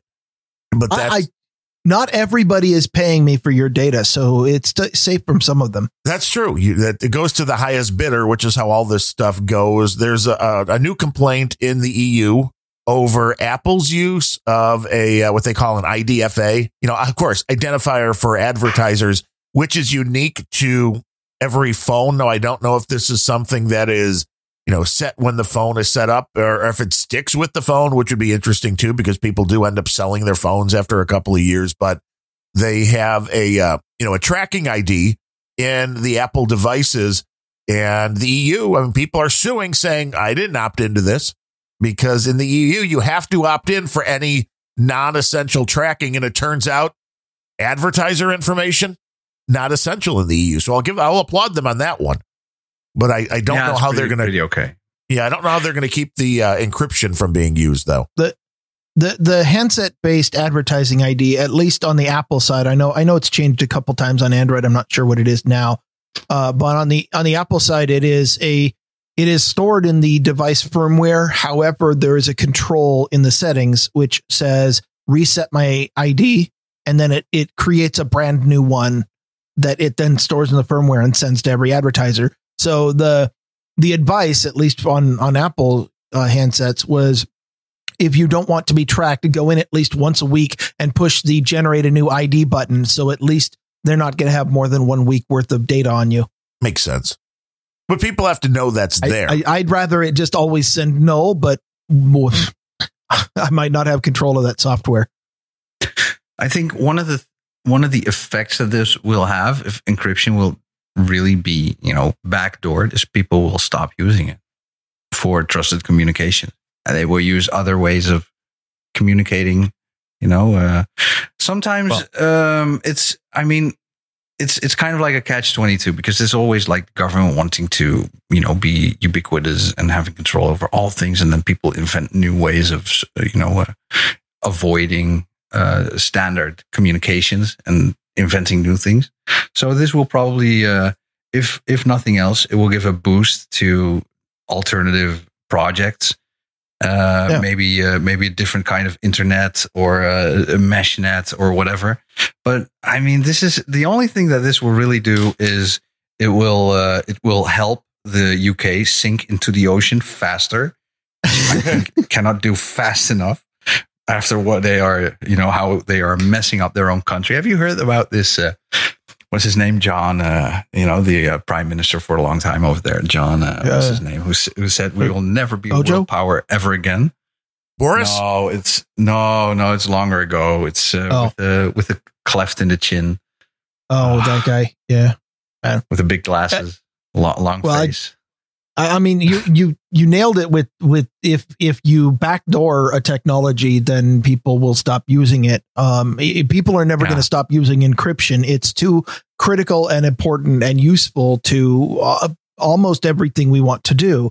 Uh, but there are if ways they manage of, you to- know, doing steganography so that Yeah. you have an encrypted channel with another encrypted channel and Oh Right. yeah, I mean, there, there's always going to be ways, crypto- and and the Yes. effect is going to be if if somebody manages to put a backdoor into Telegram, Signal, WhatsApp, the effect will be it kills Telegram, Signal, and WhatsApp, and then people will move yeah. to whatever the next system is that has encryption. You can't uninvent the encryption algorithms; they're out there. And any programmer who who has you know time and, and a lot of testers because it's actually not that easy uh, will be able to implement actually it is easy you you go grab an open source encryption package that has been well used and well tested and you incorporate it into whatever app you're creating. Look an app without a backdoor. And if somebody finds a backdoor in that one that app dies and you go create a new one. These you can't uninvent this no matter how much control a government agency wants. Well, and if you Exactly. don't need Or- or- real time two way communication, it's very easy to send messages through all sorts of things, like you said, through more of the uh,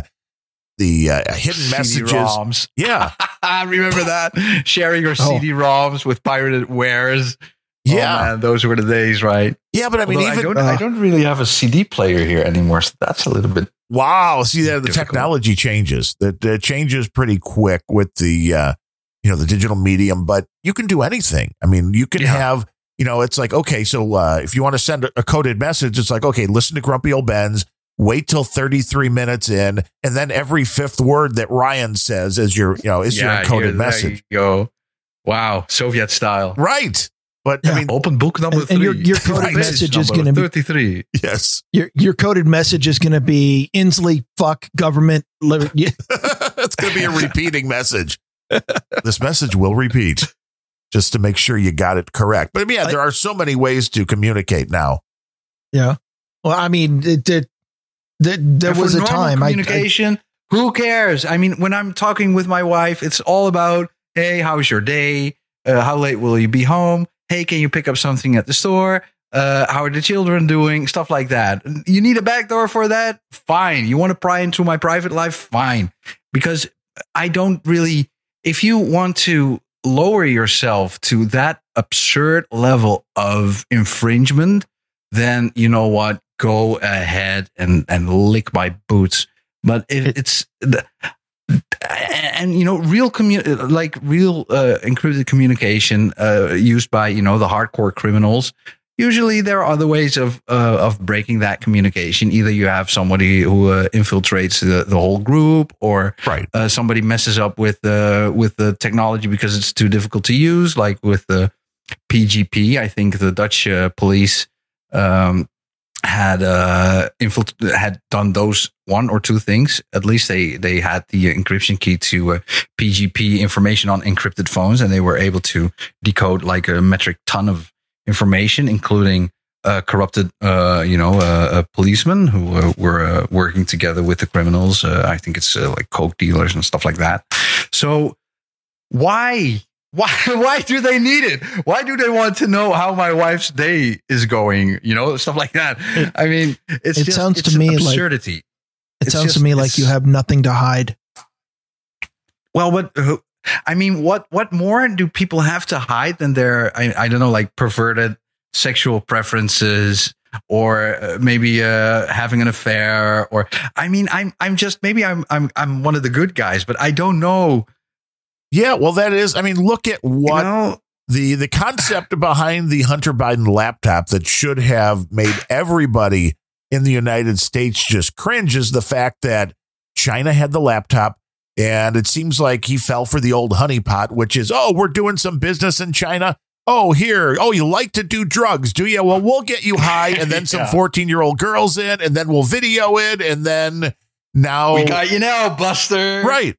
You know, it's the Jeffrey Epstein thing. It's like the honeypot. See, that that's not even the thing that concerns me. The the the failure of the nothing to hide argument is is it fails not because I particularly care uh, about you know if if people if the government or whoever gets information on what kind of porn I look at.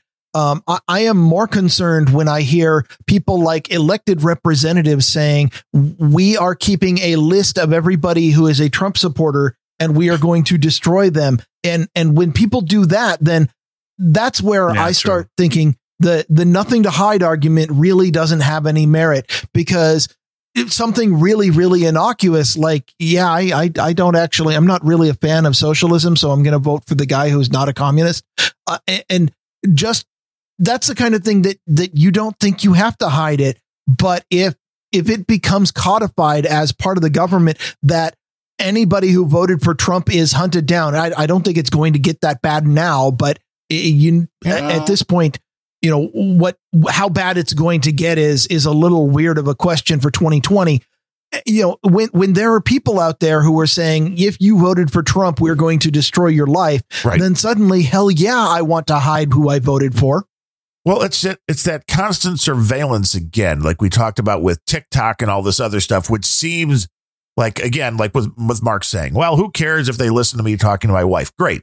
Where TikTok and all these apps come into play is when they are tied to GPS and that, and we mentioned this before on the show. Is well, okay, let's just say you know Jill Biden's phone and you know uh, and uh, Donald Trump's phone they just keep showing up at the same places. They're at these seedy motels. You know, obviously not, they would never be at a seedy motel, but you catch people in power having affairs and stuff that way Yeah. because it's data that nobody ever thinks about. Like, oh, wait, somebody's tracking both of our phones and can go, hey, wait a minute. These two people are constantly meeting up.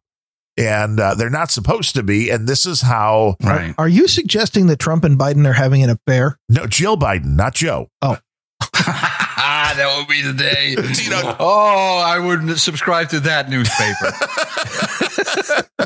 You're all in. You're not in for the mainstream media, but you're all in for that one. For that know, I'd read that I'll article. gladly make an exception. Yeah, yeah. No, that would be okay. See, now that would be an even better scandal is that Joe Biden and Donald Trump were having an affair. That I don't know if the country's ready for that. No, Oh, but my. I mean, it's it, it is a good example of uh, of stuff you want to keep secret, uh, even from governments. Another example of that is just uh, attorney-client privilege. You know, uh, you don't want your uh, your government to snoop on that. And of course, there are many many examples of. Um, of the necessity for encryption and that government essentially cannot be trusted with all information and do the right thing Right. because I mean, it gives them just too much power. So this is one of many reasons why I think that this just will never pass. I mean, you have to break the internet, you have to break communications, um, but also you cannot even protect the government from itself anymore. So what will happen then is that you know either there will be power grabs in in in government or big corruption scandals will come out or I mean, this is just it's it's not sustainable. It's it's it's a pipe dream. I think. Do you think this COVID, all the lockdowns and all of the uh, freedoms that have been taken away, even in countries that are allegedly, you know, very free, is going to have a long term effect on all of this stuff where the government overreach is just becoming easier and easier because, well, we've seen it worked with COVID. Is it really that big of a step for all of a sudden, you know, the United States, California, especially to be like, oh, it's a bad ozone day. So for the Green Nah, New Deal, you I have to stay know. home. It's gonna nah, I don't know. Do you think gonna the wear sun is going to come up tomorrow? The sun. So- Oh, it, he, he said, "Do you think this is going to have an effect?" I just yes. I'm sorry. Go on.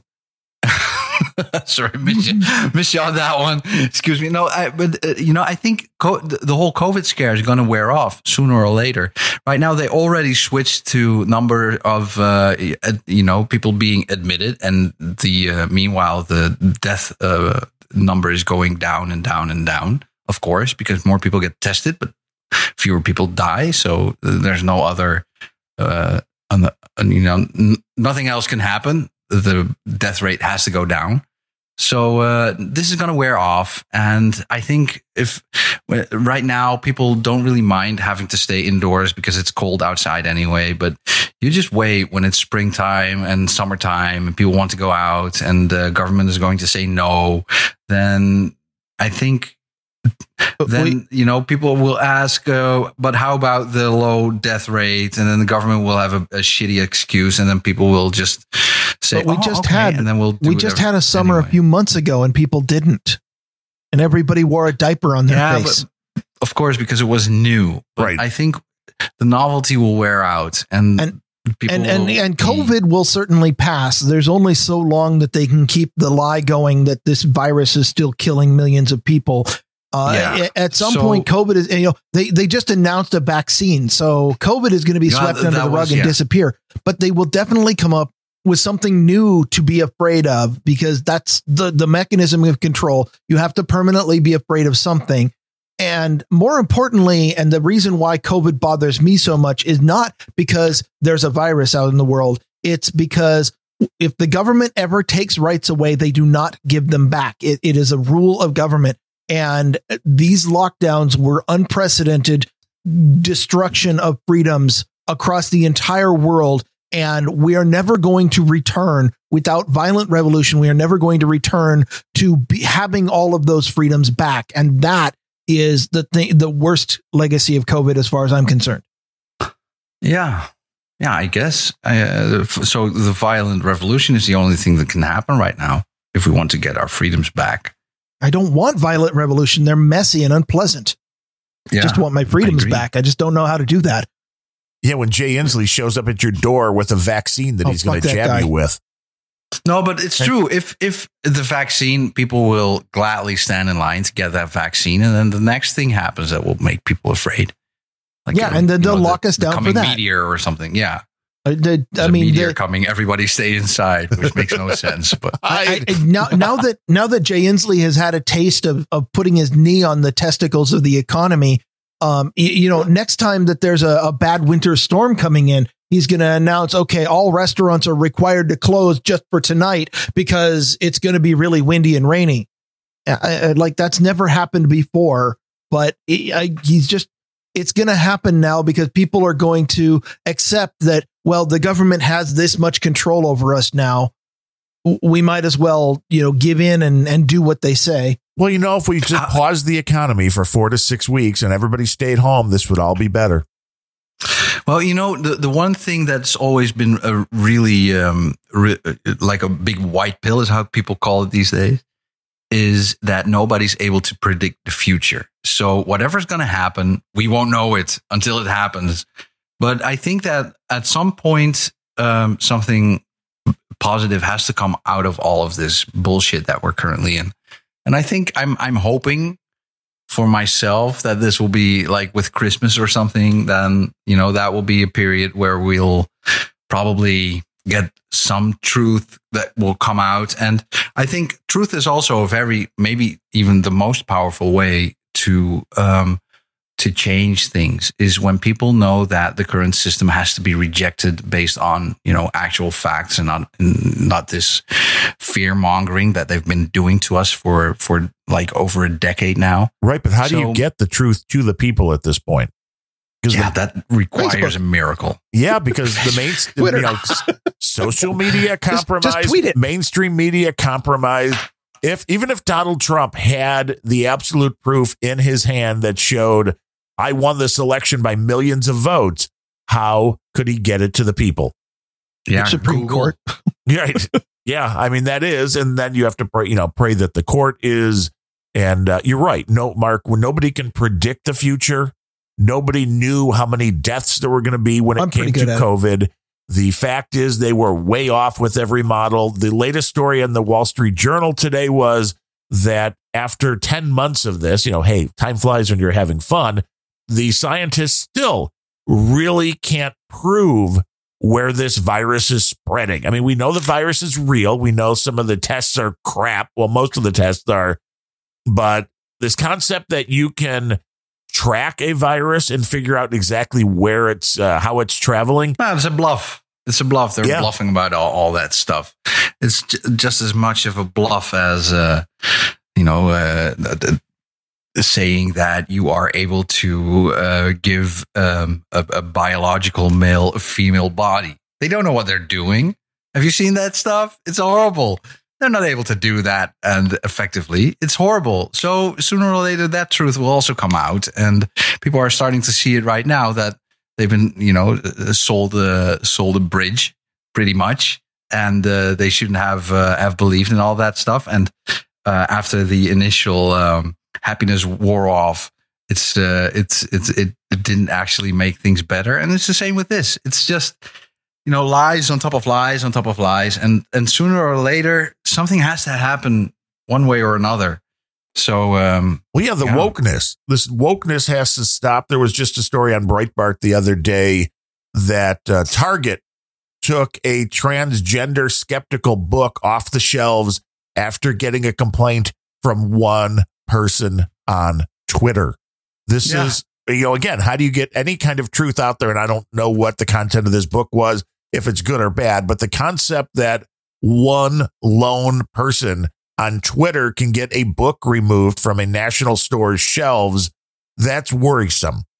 yeah they, they put it back though didn't they I don't know. I didn't see that. Did they? Did they yeah, cave? I, I think they said well in yeah they said in uh we want to be uh um we want to service all of our clients uh customers so we uh we decided to put the book back wow. How about after that? initial yeah allowing. pretty cool They're actually allowing for people to have different points of view. I mean, how dangerous.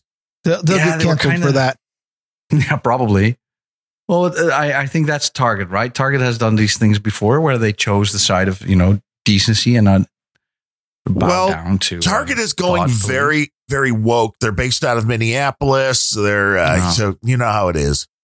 You know how it is. I. I try not to it's up when Minneapolis is So- right up there with the Seattle and Portland and uh, all the other beautiful places where wokeness is happening right now. Marxism. So yeah. here's here's here's another one that that is sure to annoy you if if you haven't already heard about it. Are, are do you have an opinion on archive.org adding fact check labels to all the Wayback Machine pages? No way, really? Yeah. oh man, that's gonna cost them so much money. I, it, I, I'm just sitting here going, do they have an API? Do we, you know, there's there's what like 30 exabytes of data in the Wayback Machine now. Can I just pull that Yeah, all off sure. and archive? Go back to my yeah. I, I, go back to I my don't need 1990s history to- page about about deities. You know about the Greek Yeah. deities and the Egyptian deities. And, and then there'll say be a stamp at the about bottom of the page that says this is disputed. I mean, a, a oh, go fucking Twitter stamp saying, yeah, this is in dispute. Well, yeah, the this is sun again will rise question. Too much tomorrow. money, Just- man. I, um, I, I don't I don't think that they're planning on on doing fact checking of everything, but what they're going to end up doing is is somebody is going to say, uh, you know, th- this information is in dispute and it appeared on this page at this time, and they'll be like, okay, fine, whatever, I don't want to do. We'll just throw a label on the page. But the problem is that this is the first step down the slippery slope of of rewriting history, and and the moment that Well, they start doing this, it's only a matter of time before they start eli- you know they've already started eliminating pages that are you know eh, that people say don't you know don't allow um there you know there was a Stuff's getting wiped out of the Wayback Machine. Huh? Stuff's getting wiped out of the Wayback Machine. Yeah. there there was a famous Snopes page that made Snopes look fucking ridiculous where they they fact check something stupid I guess that's what Snopes does these days but um trying to get that page it, it has been removed from the Wayback Machine a lot of pages have um now they're putting labels on on historical documents I, I'm sorry the moment you start censoring history uh uh, what what's the line from uh, Orwell uh, who controls the past controls the future Right. and who controls the present controls the past Well, yeah, there's a big difference between fact checking Uh, something but and it will opinion. also stifle an innovation because what if I um, what if I discover something that has to you know uh, that's like really revolutionary. I don't know like uh, something uh, related to health or whatever. Then they have to go back in all of these websites and and change their warning to something new. This is unsustainable and this will make people more skeptical about the whole thing. You know i back in the 90s i predicted that um, computers will become more and more like movie os movie os is the kind of computer system that they use in the movies it doesn't really work, but it's just it's got you know all of the right bleeps at the right moments, and it's got all of these nice, beautiful graphic designs. But it and like it like only the interfaces in the- Star Trek. exactly. It only functions following the narrative. And and I I said, well, uh, probably the computers are going to move this way. And with all of this fact checking stuff, it sounds to me like you know old boomers have these ideas, uh, these movie OS ideas about how the internet should function, and that's what they're trying to implement. So there should be warnings on everything that's been contested and yada yada. And this is their their broken way of viewing the world because the world is going faster than they are able to, you know, uh, to uh, to uh, to follow. So Yeah, but here's the problem. Textbooks are no longer textbooks. They're off an iPad or whatever tablet you're using. So yeah, sure, but this uh, everything you see on the screen does not mean that a person who is reading it will automatically accept it. So people will get their bullshit filter. Just you know, uh, they're like, oh, okay, here's a uh, here's the policed information that I'm required to know. And what this will, what this might do, is create a, a, a split between people's uh, uh, public identities and their private identities. So in public, they will be able to regurgitate all of the narrative, you know, that they have been in, infused with. Uh, Orange Man bad, yeah, If- Orange Man bad. if- but in in in close if quarters, people, they might if, if you can, can, if you can convince the general public to wear a diaper on their face everywhere that they go, then there's a lot of really stupid shit you can convince the general public to do. Yes. So you know, maybe this COVID thing isn't all bad. You know, maybe we need a, a few, uh, uh, a little bit fewer people on the planet. but how do you like? but Maybe. maybe we do need to maintain people under 500 million in in Oh, okay, Bill Gates. But how- Georgia Guidestones? You know that story. how do you maintain your history at this point? Because we know those who don't know history repeat it, but we now are able to rewrite literally the what the children are using to learn are able to have the know- text changed immediately. So Yeah. yesterday, the little iPad said George Washington was a great leader. Today, it says he was a racist slave owner. Racist. yeah. You don't. At some point, you know, that meteor will come or the sun will go nova or whatever. And we're just played out. And I saw this documentary the other day from a, or documentary more like uh, this guy talking about research he did where he said, well, you know, uh, space, um, um, everything in space follows this certain wave pattern. And uh, suns don't go nova just once; they do it multiple times, and every every time they do it, the uh, polar, uh, uh, you know, the poles on the Earth shift, and he he was able to create like a a, a- a big theory about all this stuff. So, and he's also said that every every time that this happens, there's a cataclysm on the on the planet, and basically we have to start over again because most of the stuff is either frozen on one side of the planet or uh, boiled on the other side of the planet. And this is how uh, for example the the mastodons are uh, you know frozen in big layers of ice which uh it's it's it's an interesting theory to entertain. But i think that something like this is going to happen right when we don't know where to go anymore right when crazy the most crazy thing that can hit us has hit us and suddenly poof something nature uh, does something to interfere um and we get And we all now, die now I need you. I need you to stop giving 2020 ideas for the big finish. He wants the great reset. this is a great reset. There you go. Um, It is. I just wanted to reiterate the uh, you know, the point that I said. Archive.org needs uh, competition. They need somebody else to take. they have uh, that, that- right? Like archive.is or something. Is there? I, I'm, Yeah, I'm I not think- sure. You know, I- I just know that's- that's a to, lot of- uh, That's a lot of data, and it is it is our collective history. And I you know I know that a lot of it is is pages with marquee and blink tags, so maybe don't need it. oh, But uh, the the person in charge, archive.is is archive.org. yeah. I, I, Okay. I, to my knowledge, this is the only database of its type, and the person who runs it, uh, Brewster Kahle, um, has uh, a late stage TDS, like many many people in Silicon Valley. Um, he actually spoke publicly about plans to move the archive.org server farm to Canada when Trump won in 2016.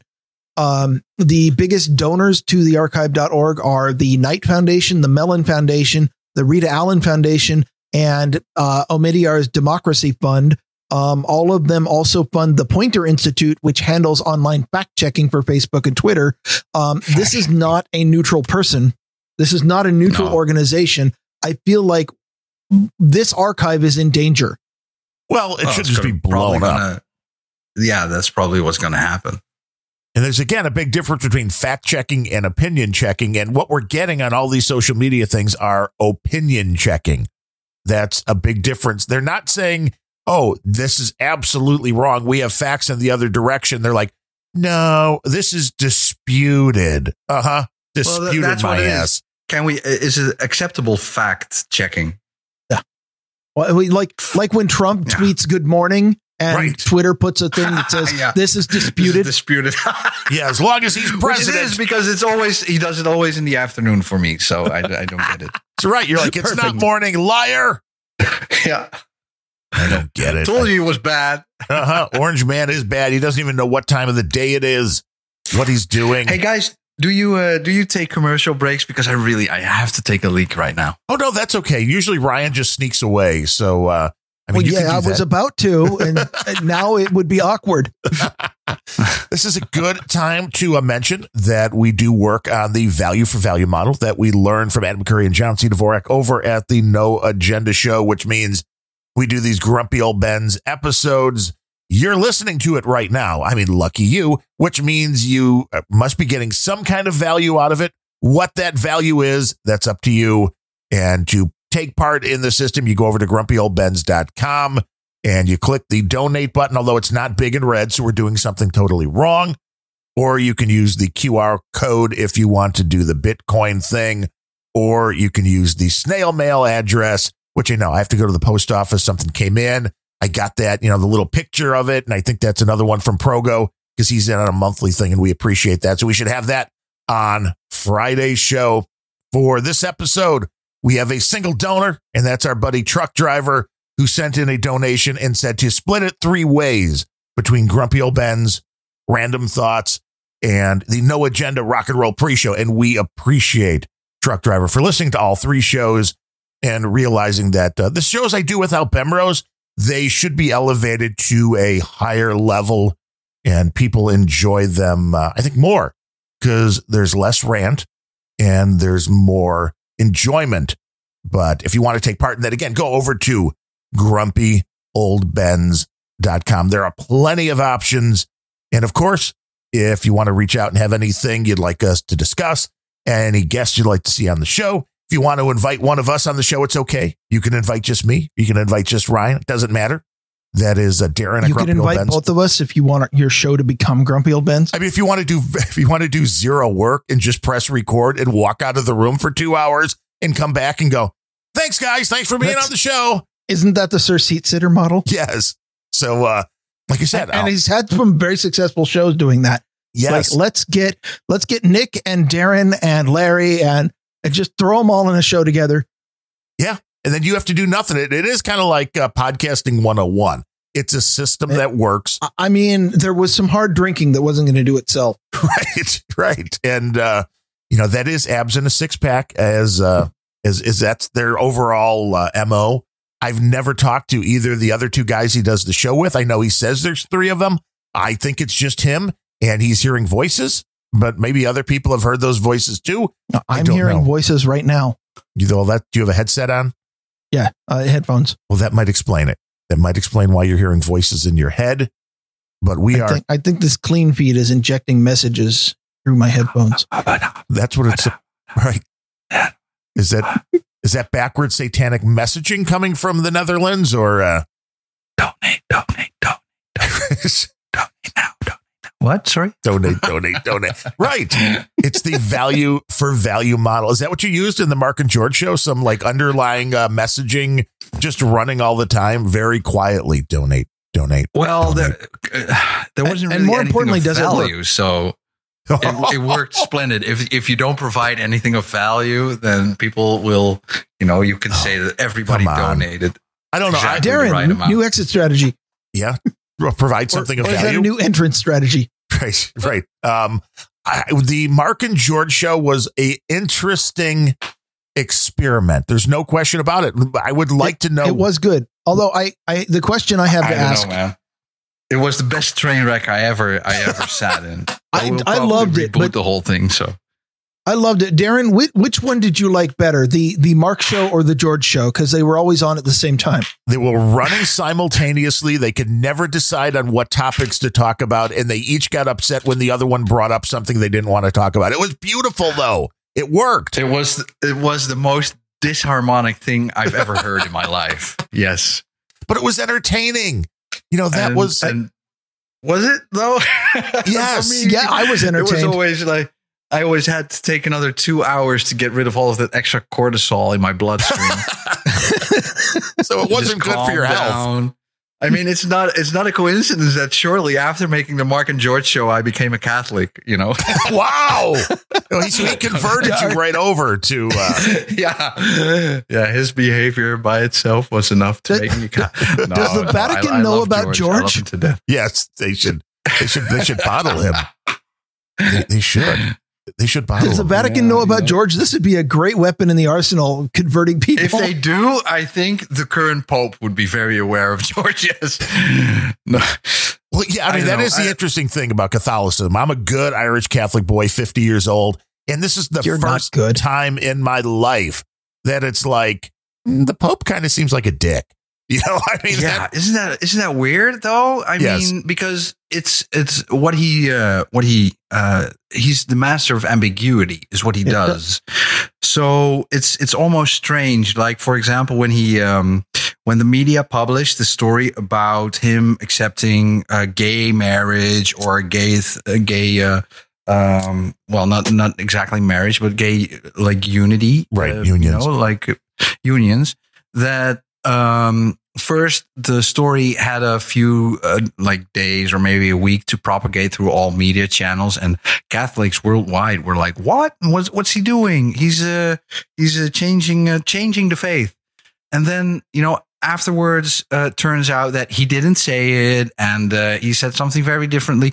But the story already came out damage was already done and this is always happening when whenever francis says something you know it's it's apparently he didn't say it exactly like that but it was enough for media to spin it that way until uh you know enough people pick up on it and then the story changes again that's what makes me a little bit suspicious of this guy but you know as a as a Uh. proper catholic i know that we are supposed to pray for the pope so i decided Uh-huh. to print out a picture of him and it's standing here on my desk and i'm looking at it fair uh, you know look at it looking at it every day and just saying like oh god please let me love you Right. really frustrated Um, I, I only have one thing to say about that. Matthew 24, 24. For false messiahs and false prophets will appear and perform great signs and wonders to deceive. And Yeah, that we is never- the world that we're in. it is but we never expected it to be the pope Right. Well, and this is well, that's the one thing that I think they really screwed up in the Catholic doctrine was the whole concept of the Pope is infallible. That is some heavy stuff when you're saying the guy that's going to be put in charge is infallible because he's still human. th- th- that's not ca- Catholic teaching. Catholic teaching is that the Pope, through an extensive process that's not that easy, is able to uh, make certain um, statements about uh, morals or doctrine infallible. And the last time they did this was with the uh, the um, assumption of Mary, I think. You know, uh, so saying that Mary was uh, also assumed in into heaven, like she was, you know, uh, yeah. uh, uh, So, or, or for example, the Immaculate Conception of Mary is another one of those things. But when the Pope says um, it's not okay to put onion on pizza, that's not infallible. That's just his opinion. And this Pope has never, and the previous Pope and the Pope before that, they've never made any statement that's infallible. They, they, it would only be about uh, Orthodox teaching. Um, Mary's a good example of that. Or um, I don't know, stuff that starts to like has always been accepted by the church as being absolute fact, like Jesus uh, arose from the dead, uh, but becomes contested, and that becomes uh, that needs to become an infallible statement, so that the faith can be protected from outside influence. But that's not that's that's not what this pope is doing. This pope is giving his opinion on all things and, and you know everything, uh, saying that Europe should uh, admit an insane amount of immigrants and stuff like that. Um, but he, that's that's not infallible. That's that's just his opinion, and we can say, well, okay, here's that crazy old man again, and we uh, we will thank him for his opinion, but uh, we won't act on it. Yeah, the And woke then, Pope. For example, like Cardinal Sarah, um, you know, from uh, somewhere in Africa, he came uh, out with a statement that um, was uh, like the polar opposite of that, where he said uh, Europe should be protected from this, or else Europe will lose its its culture. So that's not the infallibility. Infallibility is only when it's about uh, uh, articles of the faith that you know uh, have. Uh, I mean, for example, like the Immaculate Conception was never really uh, doubted on by anyone uh, from the church fathers on. But um, at some point, the Vatican did realize that they should make this an infallible statement, so that it's no longer an, um, an uh, uh, you know a point of con- a contested point. So that means that you are not a Catholic if you say that Mary was not conceived uh, without sin. And this is also the first time we've had two popes where the old pope just kind of, yeah, I'm going to retire. That was a new one. Yeah, no, it's also not true. No, there, there, there's even been a time when there were three popes all at the same time. Not in our Yeah. lifetime, though. No, no, longer ago. One was in France, the other one was in Italy, or you know Rome, and or two were in France or something.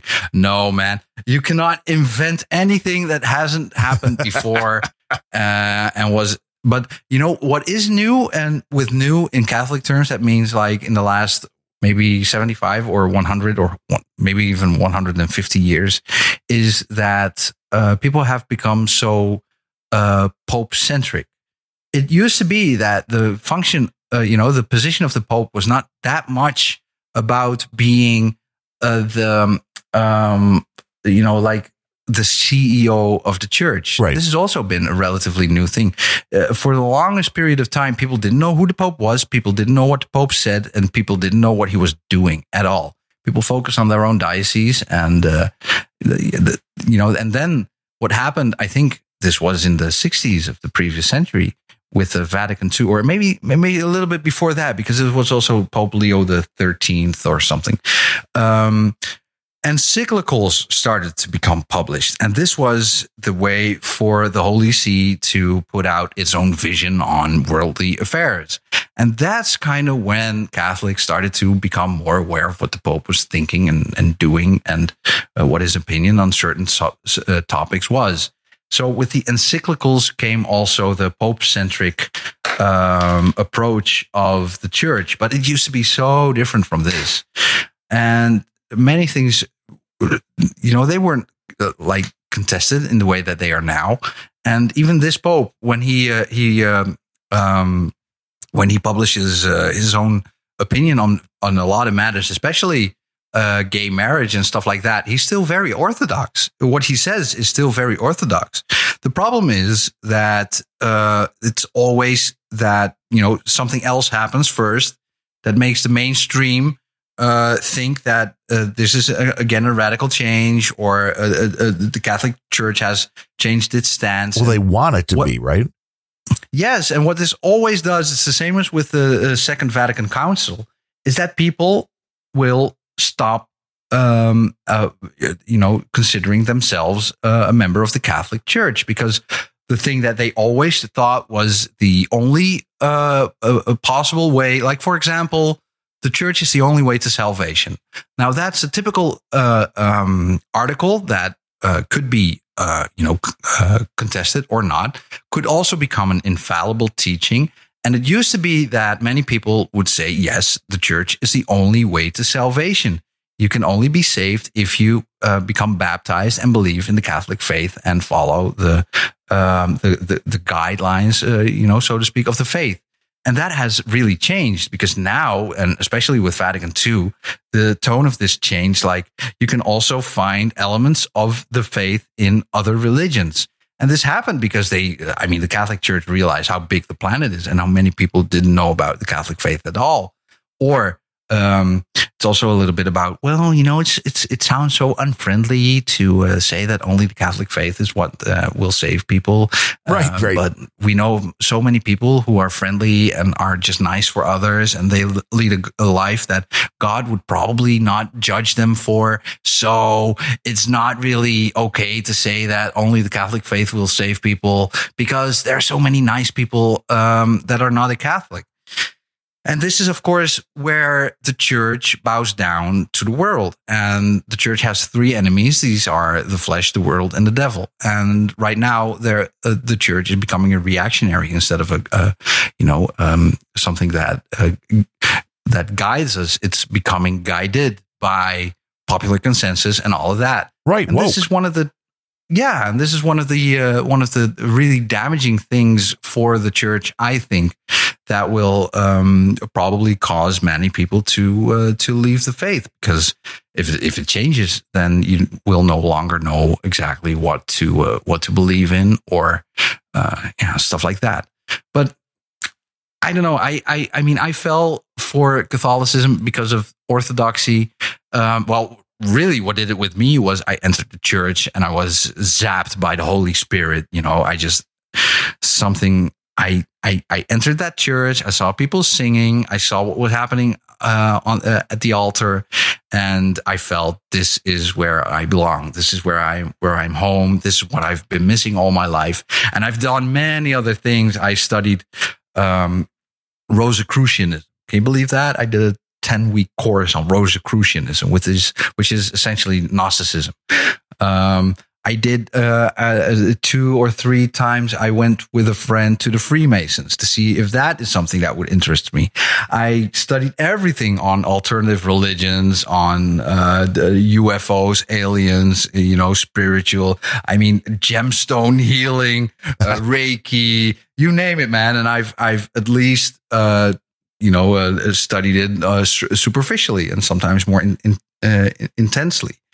Um, and always I always had the feeling like, okay, just don't subscribe to this yet because I might find something that will be more, that will be better for me. And that church, I, the first thing I entered was the uh, uh, Russian Orthodox Church where I was zapped by that spirit of this is, this is it.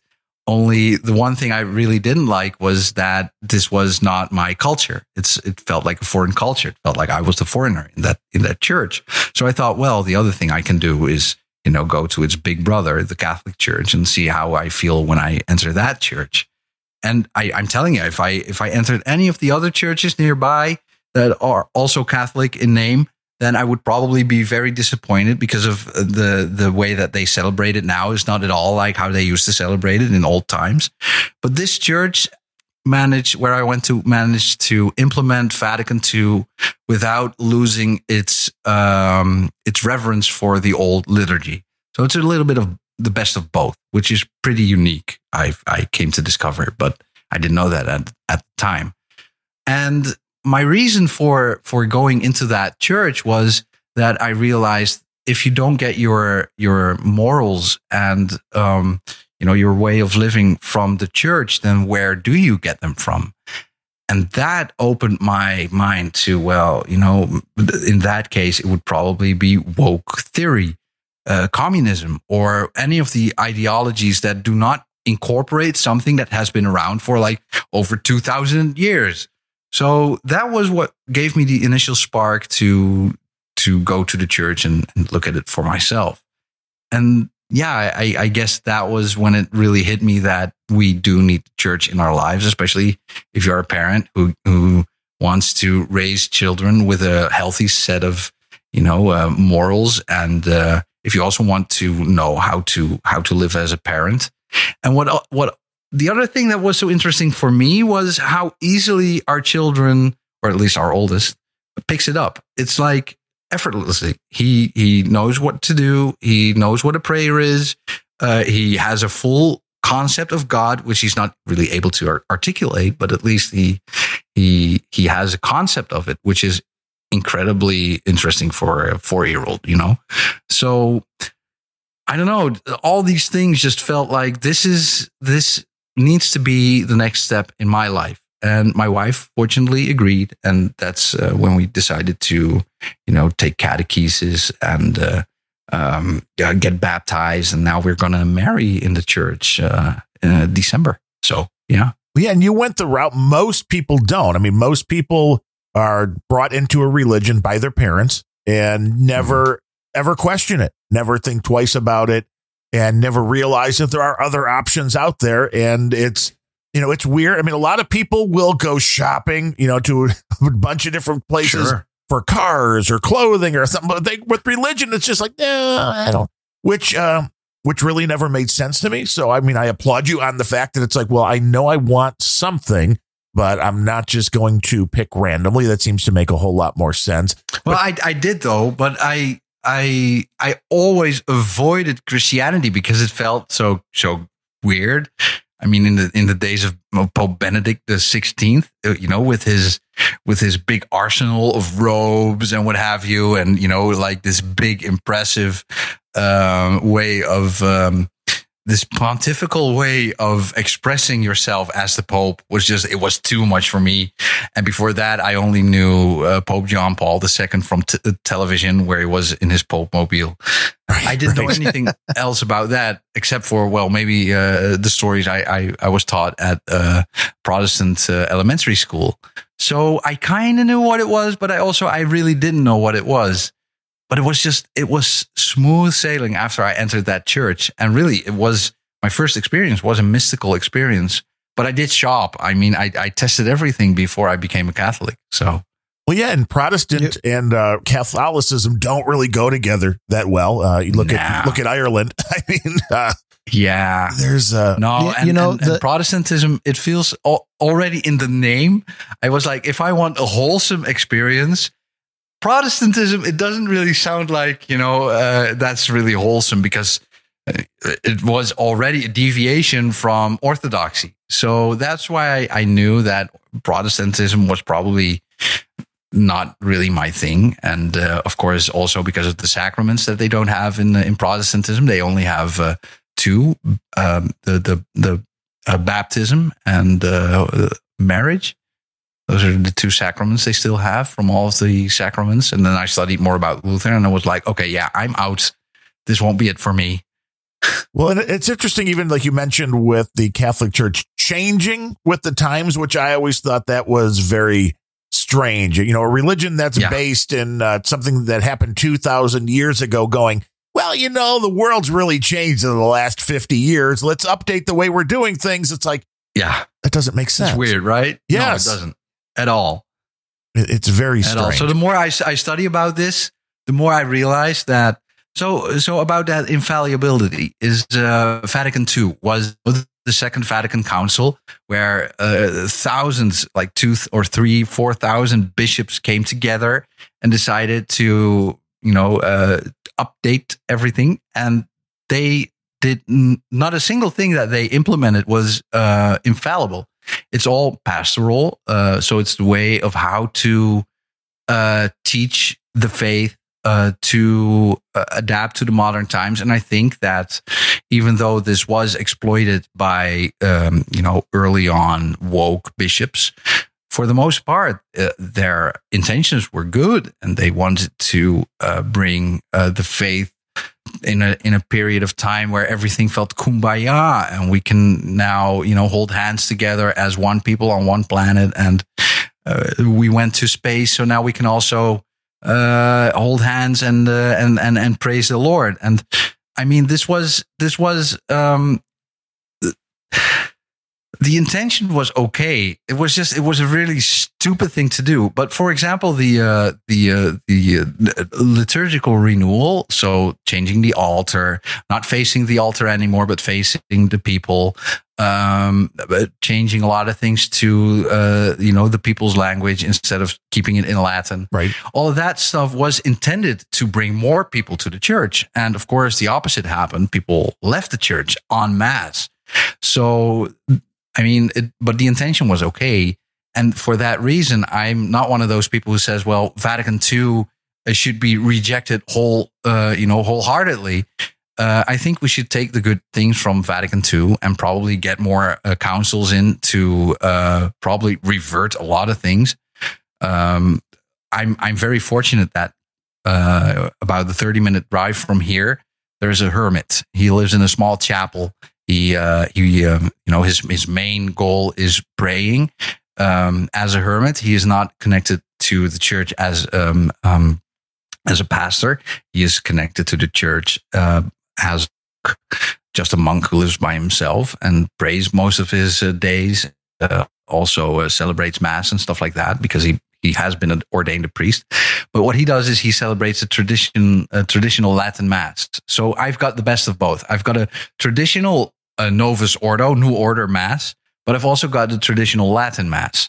And it's very strange, but these, I mean, he's like 40, somewhere in his, I, I think he's like 40 years old or something, a little bit older than I am. Um, but um, uh, the uh, slightly older generation just he they really dislike him because he's celebrating the old mass, not the new mass. And he's celebrating the old mass because he thinks that it's a part of cultural heritage. So for that reason alone, it should be celebrated. Right. But there's there's something magical about that uh, form of mass that you don't find in the new mass, even though um, in the new mass you find you can also find certain. I mean, that's how I fell in love with the church was the new mass. But then I wanted to see the old mass, like, oh, there's something older than this. I want to give that a, you know, a look see as well, and see if that is uh, is is uh, is interesting to me at all. And yeah, well, it's it's it's a totally different experience. It's much more reverent, But I don't think I would have um, been able to get my wife into uh, into the church if that would be her first experience with the church, the uh, the Latin Mass. So it's it's you know we we we now have the the the far right basically is the traditional Latin Mass. We've got the far left, which is the Novus Ordo Mass, and now we got to create something in between that. Well, yeah. Re- Otherwise, I I, guess mean, that will. Yeah, religion's just going to be wiped out. I mean, there, there's way too much that's going on where, I mean, including the new hate speech in uh, laws in Scotland that there was a story this week where the religious people there were like, well, you know, saying the, the, the hate speech laws are always very vague. So it comes down Mhm. to saying things that are, you know, you know, hurtful or whatever it is, or that offend somebody else. And then it's like, well, so saying marriage is between only a man and a woman. Now that's hateful, which means the Bible's going to be, a, you know, on the list for being a hate speech, and you know the religions are all going to be wiped out. So Sure. religion is a the Jews say it's an anti-Semitic book, so there should be a, a warning, a warning, anti-Semitism coming your way. Yeah, and it's like you know, even if you're not into religion, and I can tell, uh, I can tell Mr. Bemrose isn't. He's been very quiet when the religion talk, and he's never quiet. But uh, it's something that should be protected for people to have differing, again, views, different ways of life, without being run over and told, you know, no, this is wrong. You know, no, this isn't. You know, it's it's a it's such a huge part of so many people's lives and their culture that you know when you Yeah. wake up. I mean, just imagine, you know, you're like you said, your your children are learning this stuff now. In you know, ten years, if the local government says no, you your Catholic uh, faith, well, that's hateful, so you can't be that anymore. It's like, I mean, it kind of feels like we're getting there. You know that this Well, is yeah, it also kind of feels like we're being launched 2,000 years back into time. is it good or bad though? I mean, no internet then, right? It's it's normal. I don't know. I mean, religion. I, since since it, it came into existence, religion has always been either loved or hated, and you know everything in between. And warring with each other. Yeah, that that as well. Um, you know, uh, it's it's it's such a difficult thing because I I'm I don't really uh think now that I found the faith. Of course, I will be one of those people who is really uh, you know uh really uh old in my ways of, of, of viewing stuff, really old fashioned. But I kind of understand why they say uh, there's no uh, um, no salvation outside of the church because have you seen it out there? It's a mess. And yeah, in the church, it's kind of a mess as well, but nobody claimed otherwise. Since the beginning of time, they said the church is a refuge for sinners. It's not, you know, a harbor for saints. So there's not a, not anyone among us who is not a sinner. At least the Catholic faith gives you some uh, some tools to uh, work on yourself, which basically comes down to this: I did it wrong. I'm sorry. Please forgive me. Right. I will do my best better next time. That's all it is. And you know there are are I mean in, incredible amount of books written on how to be a good Catholic. So it's not as easy as it sounds. But there's also a lot of books being written about how stupid Catholicism is and all of that stuff. So I mean you you can find it everywhere. And I'm not raising my child to believe that you know if he if he leaves the church then his soul will be damned until eternity because Well, that that's yeah. the Protestant way of looking at things. That's not uh, that's not a Catholic way of viewing things. I'm I'm fairly confident that there will be that there will come a time in his life when he starts to doubt the faith, and he will probably uh, make an excursion to uh, to other uh, you know uh, uh, points of view. And all I have to do is just trust that if the faith is indeed what it is, he will come back on his own. I won't have to influence him or push him this way or tell him that. I mean, of course, there are there are exceptions. I. Uh, I mean, I said this before, and and and I got a lot of flack uh, about it for saying this on the Mark and George show. But if he comes home with a boyfriend, then this will very, you know, very uh, this will I, it will be very difficult for me to accept that because I think that that is um, not natural. Okay, and that's just my way of viewing things. But will I stop loving him? No. Will I stop talking to him? No. And will I eventually probably learn to accept this? Yeah, because my love for him is greater than you know uh, the, my my ideology, for lack of a better term. So that's that's all fine, but um, yeah, uh, I, I I I kind of forgot what set this all off. to be honest, Well, yeah, I mean, it's just Uh, basically with you know, well, all religions are kind of the uh, you know, our God is better than your God, but it's the it's kind of like what's going on in the country today, where if you're you know if you're for Trump, then you're against us, and that what you just stated, I think quite eloquently, it's like this is the difference between how people the reality of the situation and how people see things. You know, like the whole cake wedding cake situation we had in the United States a few years ago, where I think it was a Catholic or religious Right, yeah. baker, you know, Yeah. that didn't want to make it for a gay wedding. And it's like, they're not saying they hate those people. They're not saying they, they're just saying their religion finds that, you know, to be something that they don't want to be a part of. They're not going to try to stop you. They're just saying,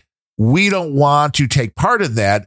And then they're called hateful. But then on the other side, you know, Donald Trump becomes president. Did those people all jump on board the Trump train? No. Well, then why should everybody, you know, jump on board this, you know, what you want?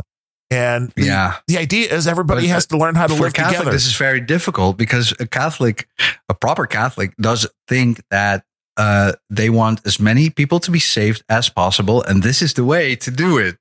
So it's like, you know, you cannot, you cannot. Um, it's it's difficult to become uh, indifferent about the religion of someone else, and it's very difficult to say, well, okay, if you found something that works for you, good on you, without you know um, being baptized, because b- uh, being baptized is the only way to get to heaven according to Catholic teaching, which is one I have a lot of difficulty with because my mother-in-law, she died, she wasn't baptized, she was an angel for me. So it's very difficult for me to believe that she did not go to heaven.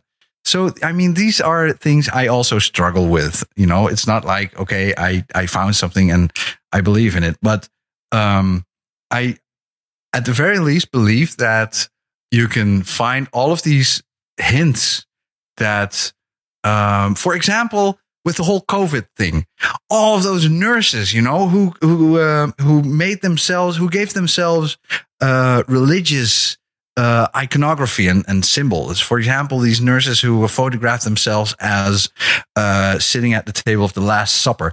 All this Christian iconography came into in, uh, came into it, or um, just um, the amount of churches that became, uh, you know, damaged or set on fire or stuff. There's just it seems that the the the focal point of let's call it cultural Marxism, the hate of cultural Marxism seems to be the church, and that by itself is for me is like kind of a kind of a hint that that tells you well if they hate Catholicism so much, then you know maybe maybe there's something to it. I don't know. Maybe just uh, they if if they respond that badly to hearing the name Jesus Christ, then maybe there's something to it. And, Yeah. uh, it's worth checking out. but then they try to use religion because, you know, Donald Trump walked in front of a church and that was bad. And now they all want to Yeah, tell exactly. Then they use it when they. Uh, but, but now Biden is great because he goes to church. Uh huh. Meanwhile, Biden is also someone who says that he wants to support late term abortions, which Yeah. is just, I mean, I've, not I've, Catholic. I've seen, no, not at all. I've seen uh, this, uh, this uh, uh, clip, like 15 second clip of how um, early term abortion looks like, what happens inside when uh, a baby is destroyed. And it still breaks my heart to think of that because it's not just a clump of cells or whatever they say. I mean, when does that process stop? You know, it's it's it's absurd. Saying uh, uh, if a baby comes out, it's still a clump of cells because it's not able to uh, to have uh, a proper cognition about things. It's yeah. So where do you draw the line? Well, you draw the line where we say you draw the line.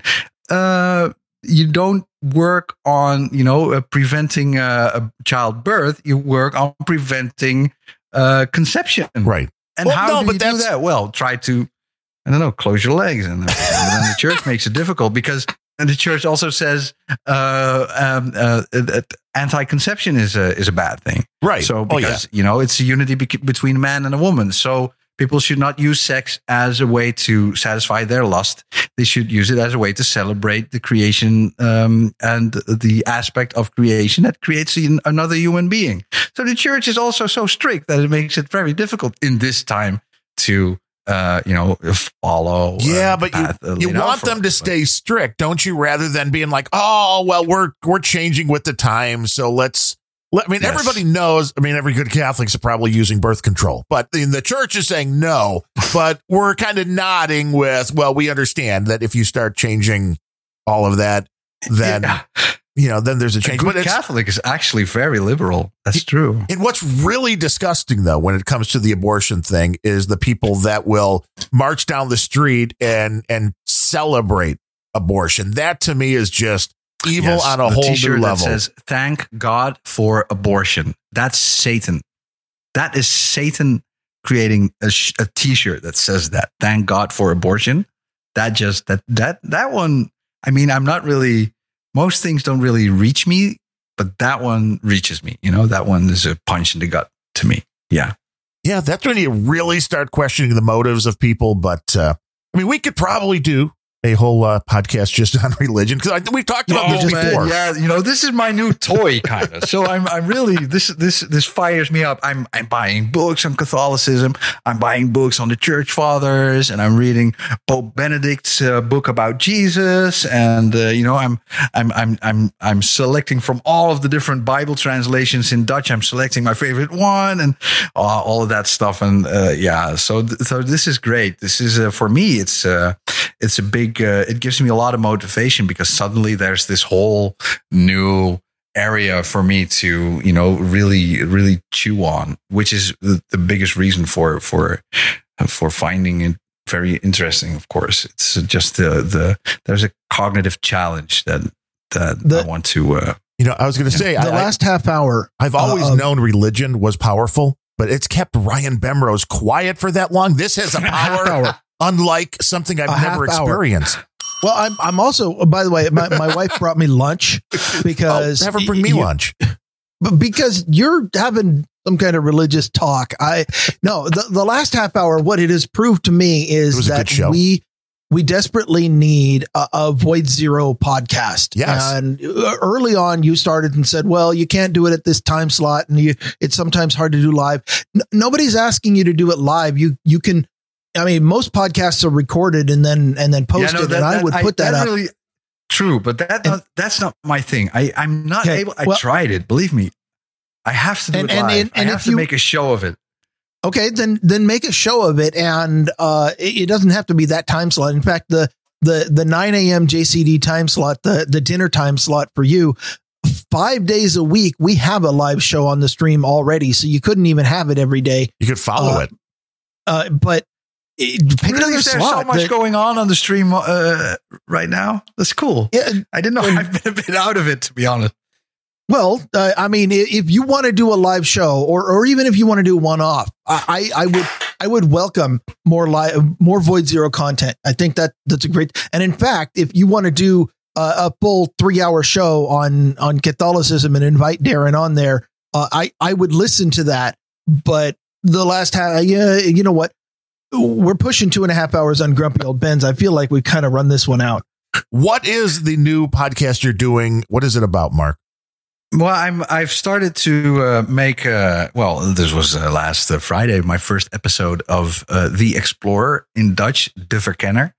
Um, and it's a little bit influenced by Nick the Rat and Coast to Coast Oh, AM, no. I think. There's a oh, you're doing Nick the Rat now. Oh, kind of, kind of. Well, not Are- are you doing the Nick voices? Rat, I was just going to ask that. Do you do No. the? Does your voice? I, I do some of the voices. I mean, need I to- have to be honest. You need your own I do make commercials and uh, the video, it looks a little bit similar. I talked with Nick a lot. He, he helped me really uh, set things off. And but this was also the, the kind of show I've I've been really, you know, wanting to do after I realized that um th- the serious business stuff is just it's too difficult for me because it's that uh, uh, part of the arena is probably saturated right now. So talking about all that political stuff, it it wore me down. I tried to do it, uh, couldn't handle it. I tried to make a video show, couldn't really, you know, uh, keep myself motivated. Talk about Dutch politicians, it sucked. It made me depressed and everything. So I thought, well, I have to do something that that is entertaining and that pro- uh, brings people's minds off of politics. So Yeah, I guess I guess what what Nick is doing is kind of what set it off for me, and we'll probably diverge a lot. Um, Are, you- are you a character in this? I mean, are you? Did you take on the? no, well, you're not a rat it's, it's or a gerbil or a, No, no. you're not. Come on, like Voidzero is a character. Well, you know I'm this. just- I'm just saying. Gerbil. I didn't know if he had like you have to. I didn't know if you had to have like a spirit animal, like this is Mark the Walrus or something, and we're taking no, your no, calls. no, no, no, no. And and I mean, of course, I've been talking about Coast to Coast AM since Mark and George number one. So you know that this has always been kind of my, uh, you know, uh, one of the things that I really enjoyed. So I wanted it to be a little bit like Coast to Coast AM.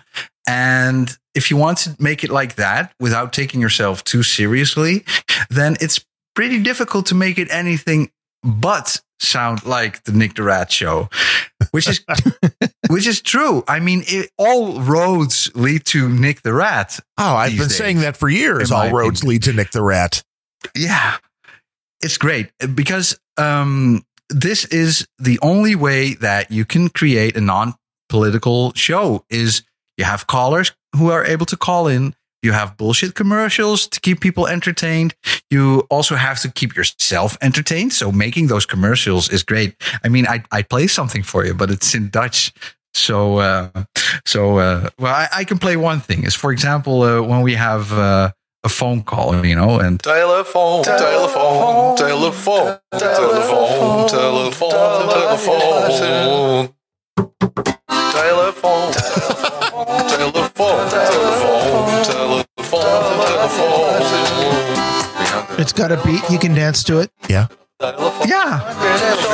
could be your ringtone. I, I was I was making this last week, and I mean, I until even until last night, uh, this tune has been stuck in my brain because I listened to it so often. It's making me crazy, but it's fun. It's it's um it's a challenge to make it about you know non political topics and and uh, m- making people. Uh, able to call in is uh, is of course the extra dimension that makes it really fun and i also i i i also want to make something more seriously about uh, catholicism for example or about prayer and i mean you know uh, catholicism in in in my country is practically non-existent i mean there are catholic churches uh, and there are a lot of catholics but in terms of really developing a catholic sense of um a Catholic spirit, that that part is just non-existent here.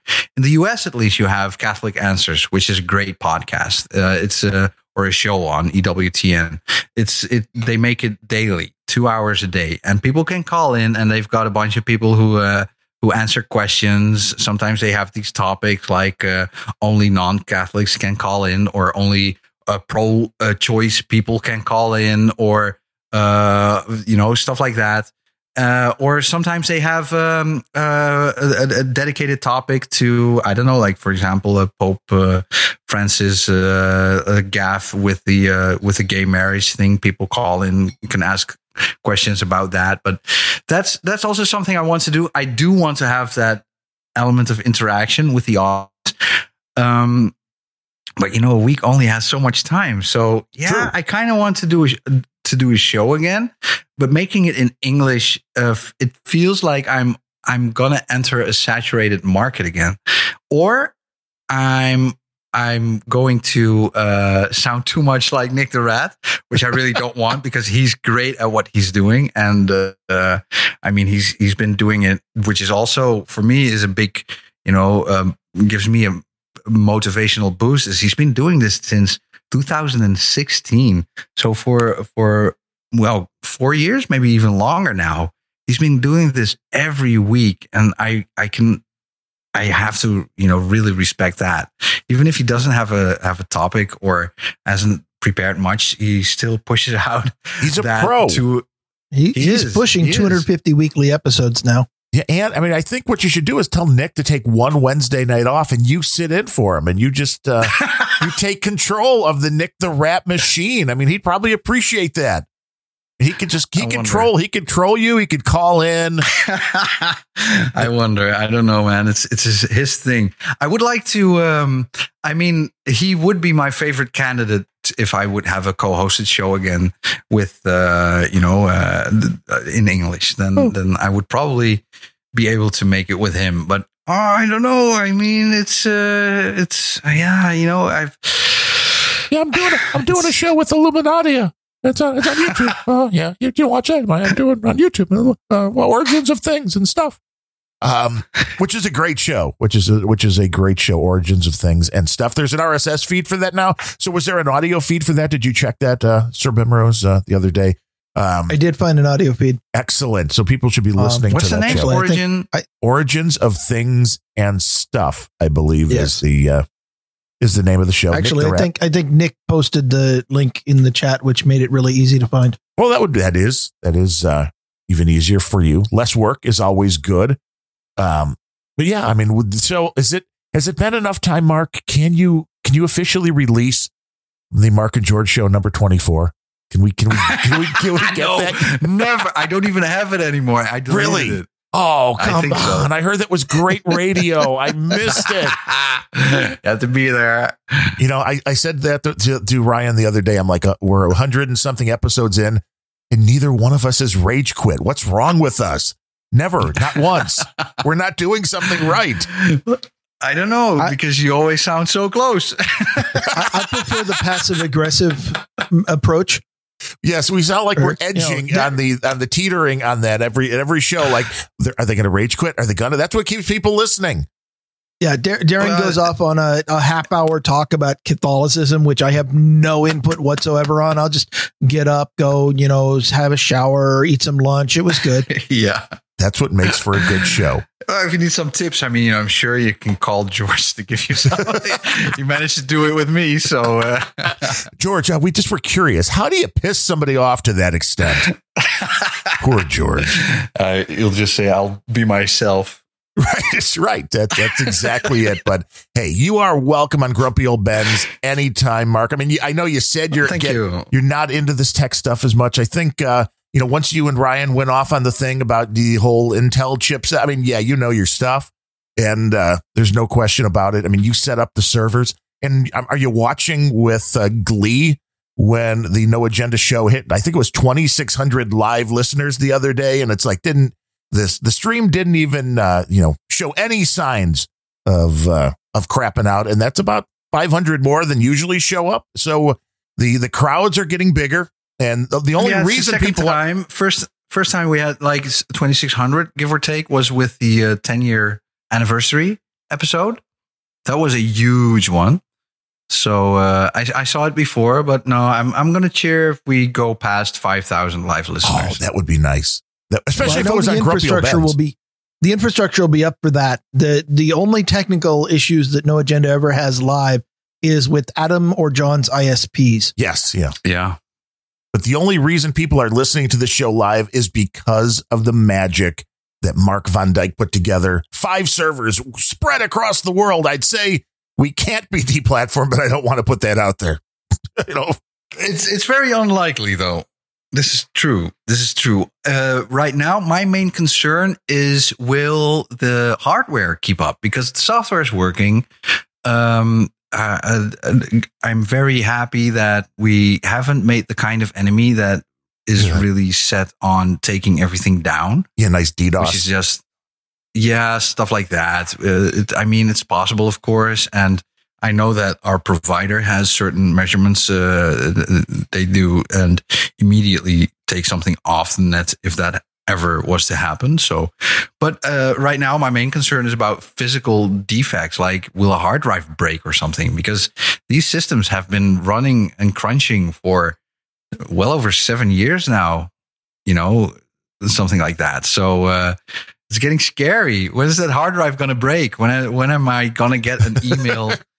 maybe maybe this Th- is this is uh, the part where you it? don't jinx it. Right. Well, or, or do- maybe the providers do they upgrade these things? I mean, do the boxes get They upgraded? don't. No, they don't, and they also don't uh, make it any cheaper. So a, a you know a premium server um, that you got seven years ago, you still pay the same amount of money as right now, even though you can get for the same amount of money a, a, a better server than back then. So it's a little bit yeah, that's that's a little bit strange. So I you like cancel but, and uh, just get a new one and then just put the stuff, you know, transfer it all over, right? Is that not uh I could do that, but it's just it's an insane Work. amount of work for for pretty much no uh, extra benefits because you know when I, at first when I built this infrastructure, it had a lot more functionality and nobody was using it. So I was like, why don't I take everything off that people aren't using and just keep the bare minimum? And even the bare minimum is still a lot, but uh, yeah, right now it's just it's it's functioning like an engine that keeps running. At some point, something has to break somewhere, but you know, it's still it hasn't happened yet. So uh, so I'm just uh, maintaining stuff and updating stuff when it's uh, when it's necessary, and uh, yeah, I'm, I'm I'm pretty happy with how uh, how everything is functioning. And of course, when something breaks, then this will be a strain on me because I kind of forgot half of how things work. Well, yeah, it's been seven years Dive in again since you set man, it up. Oh God, you better hope you took notes.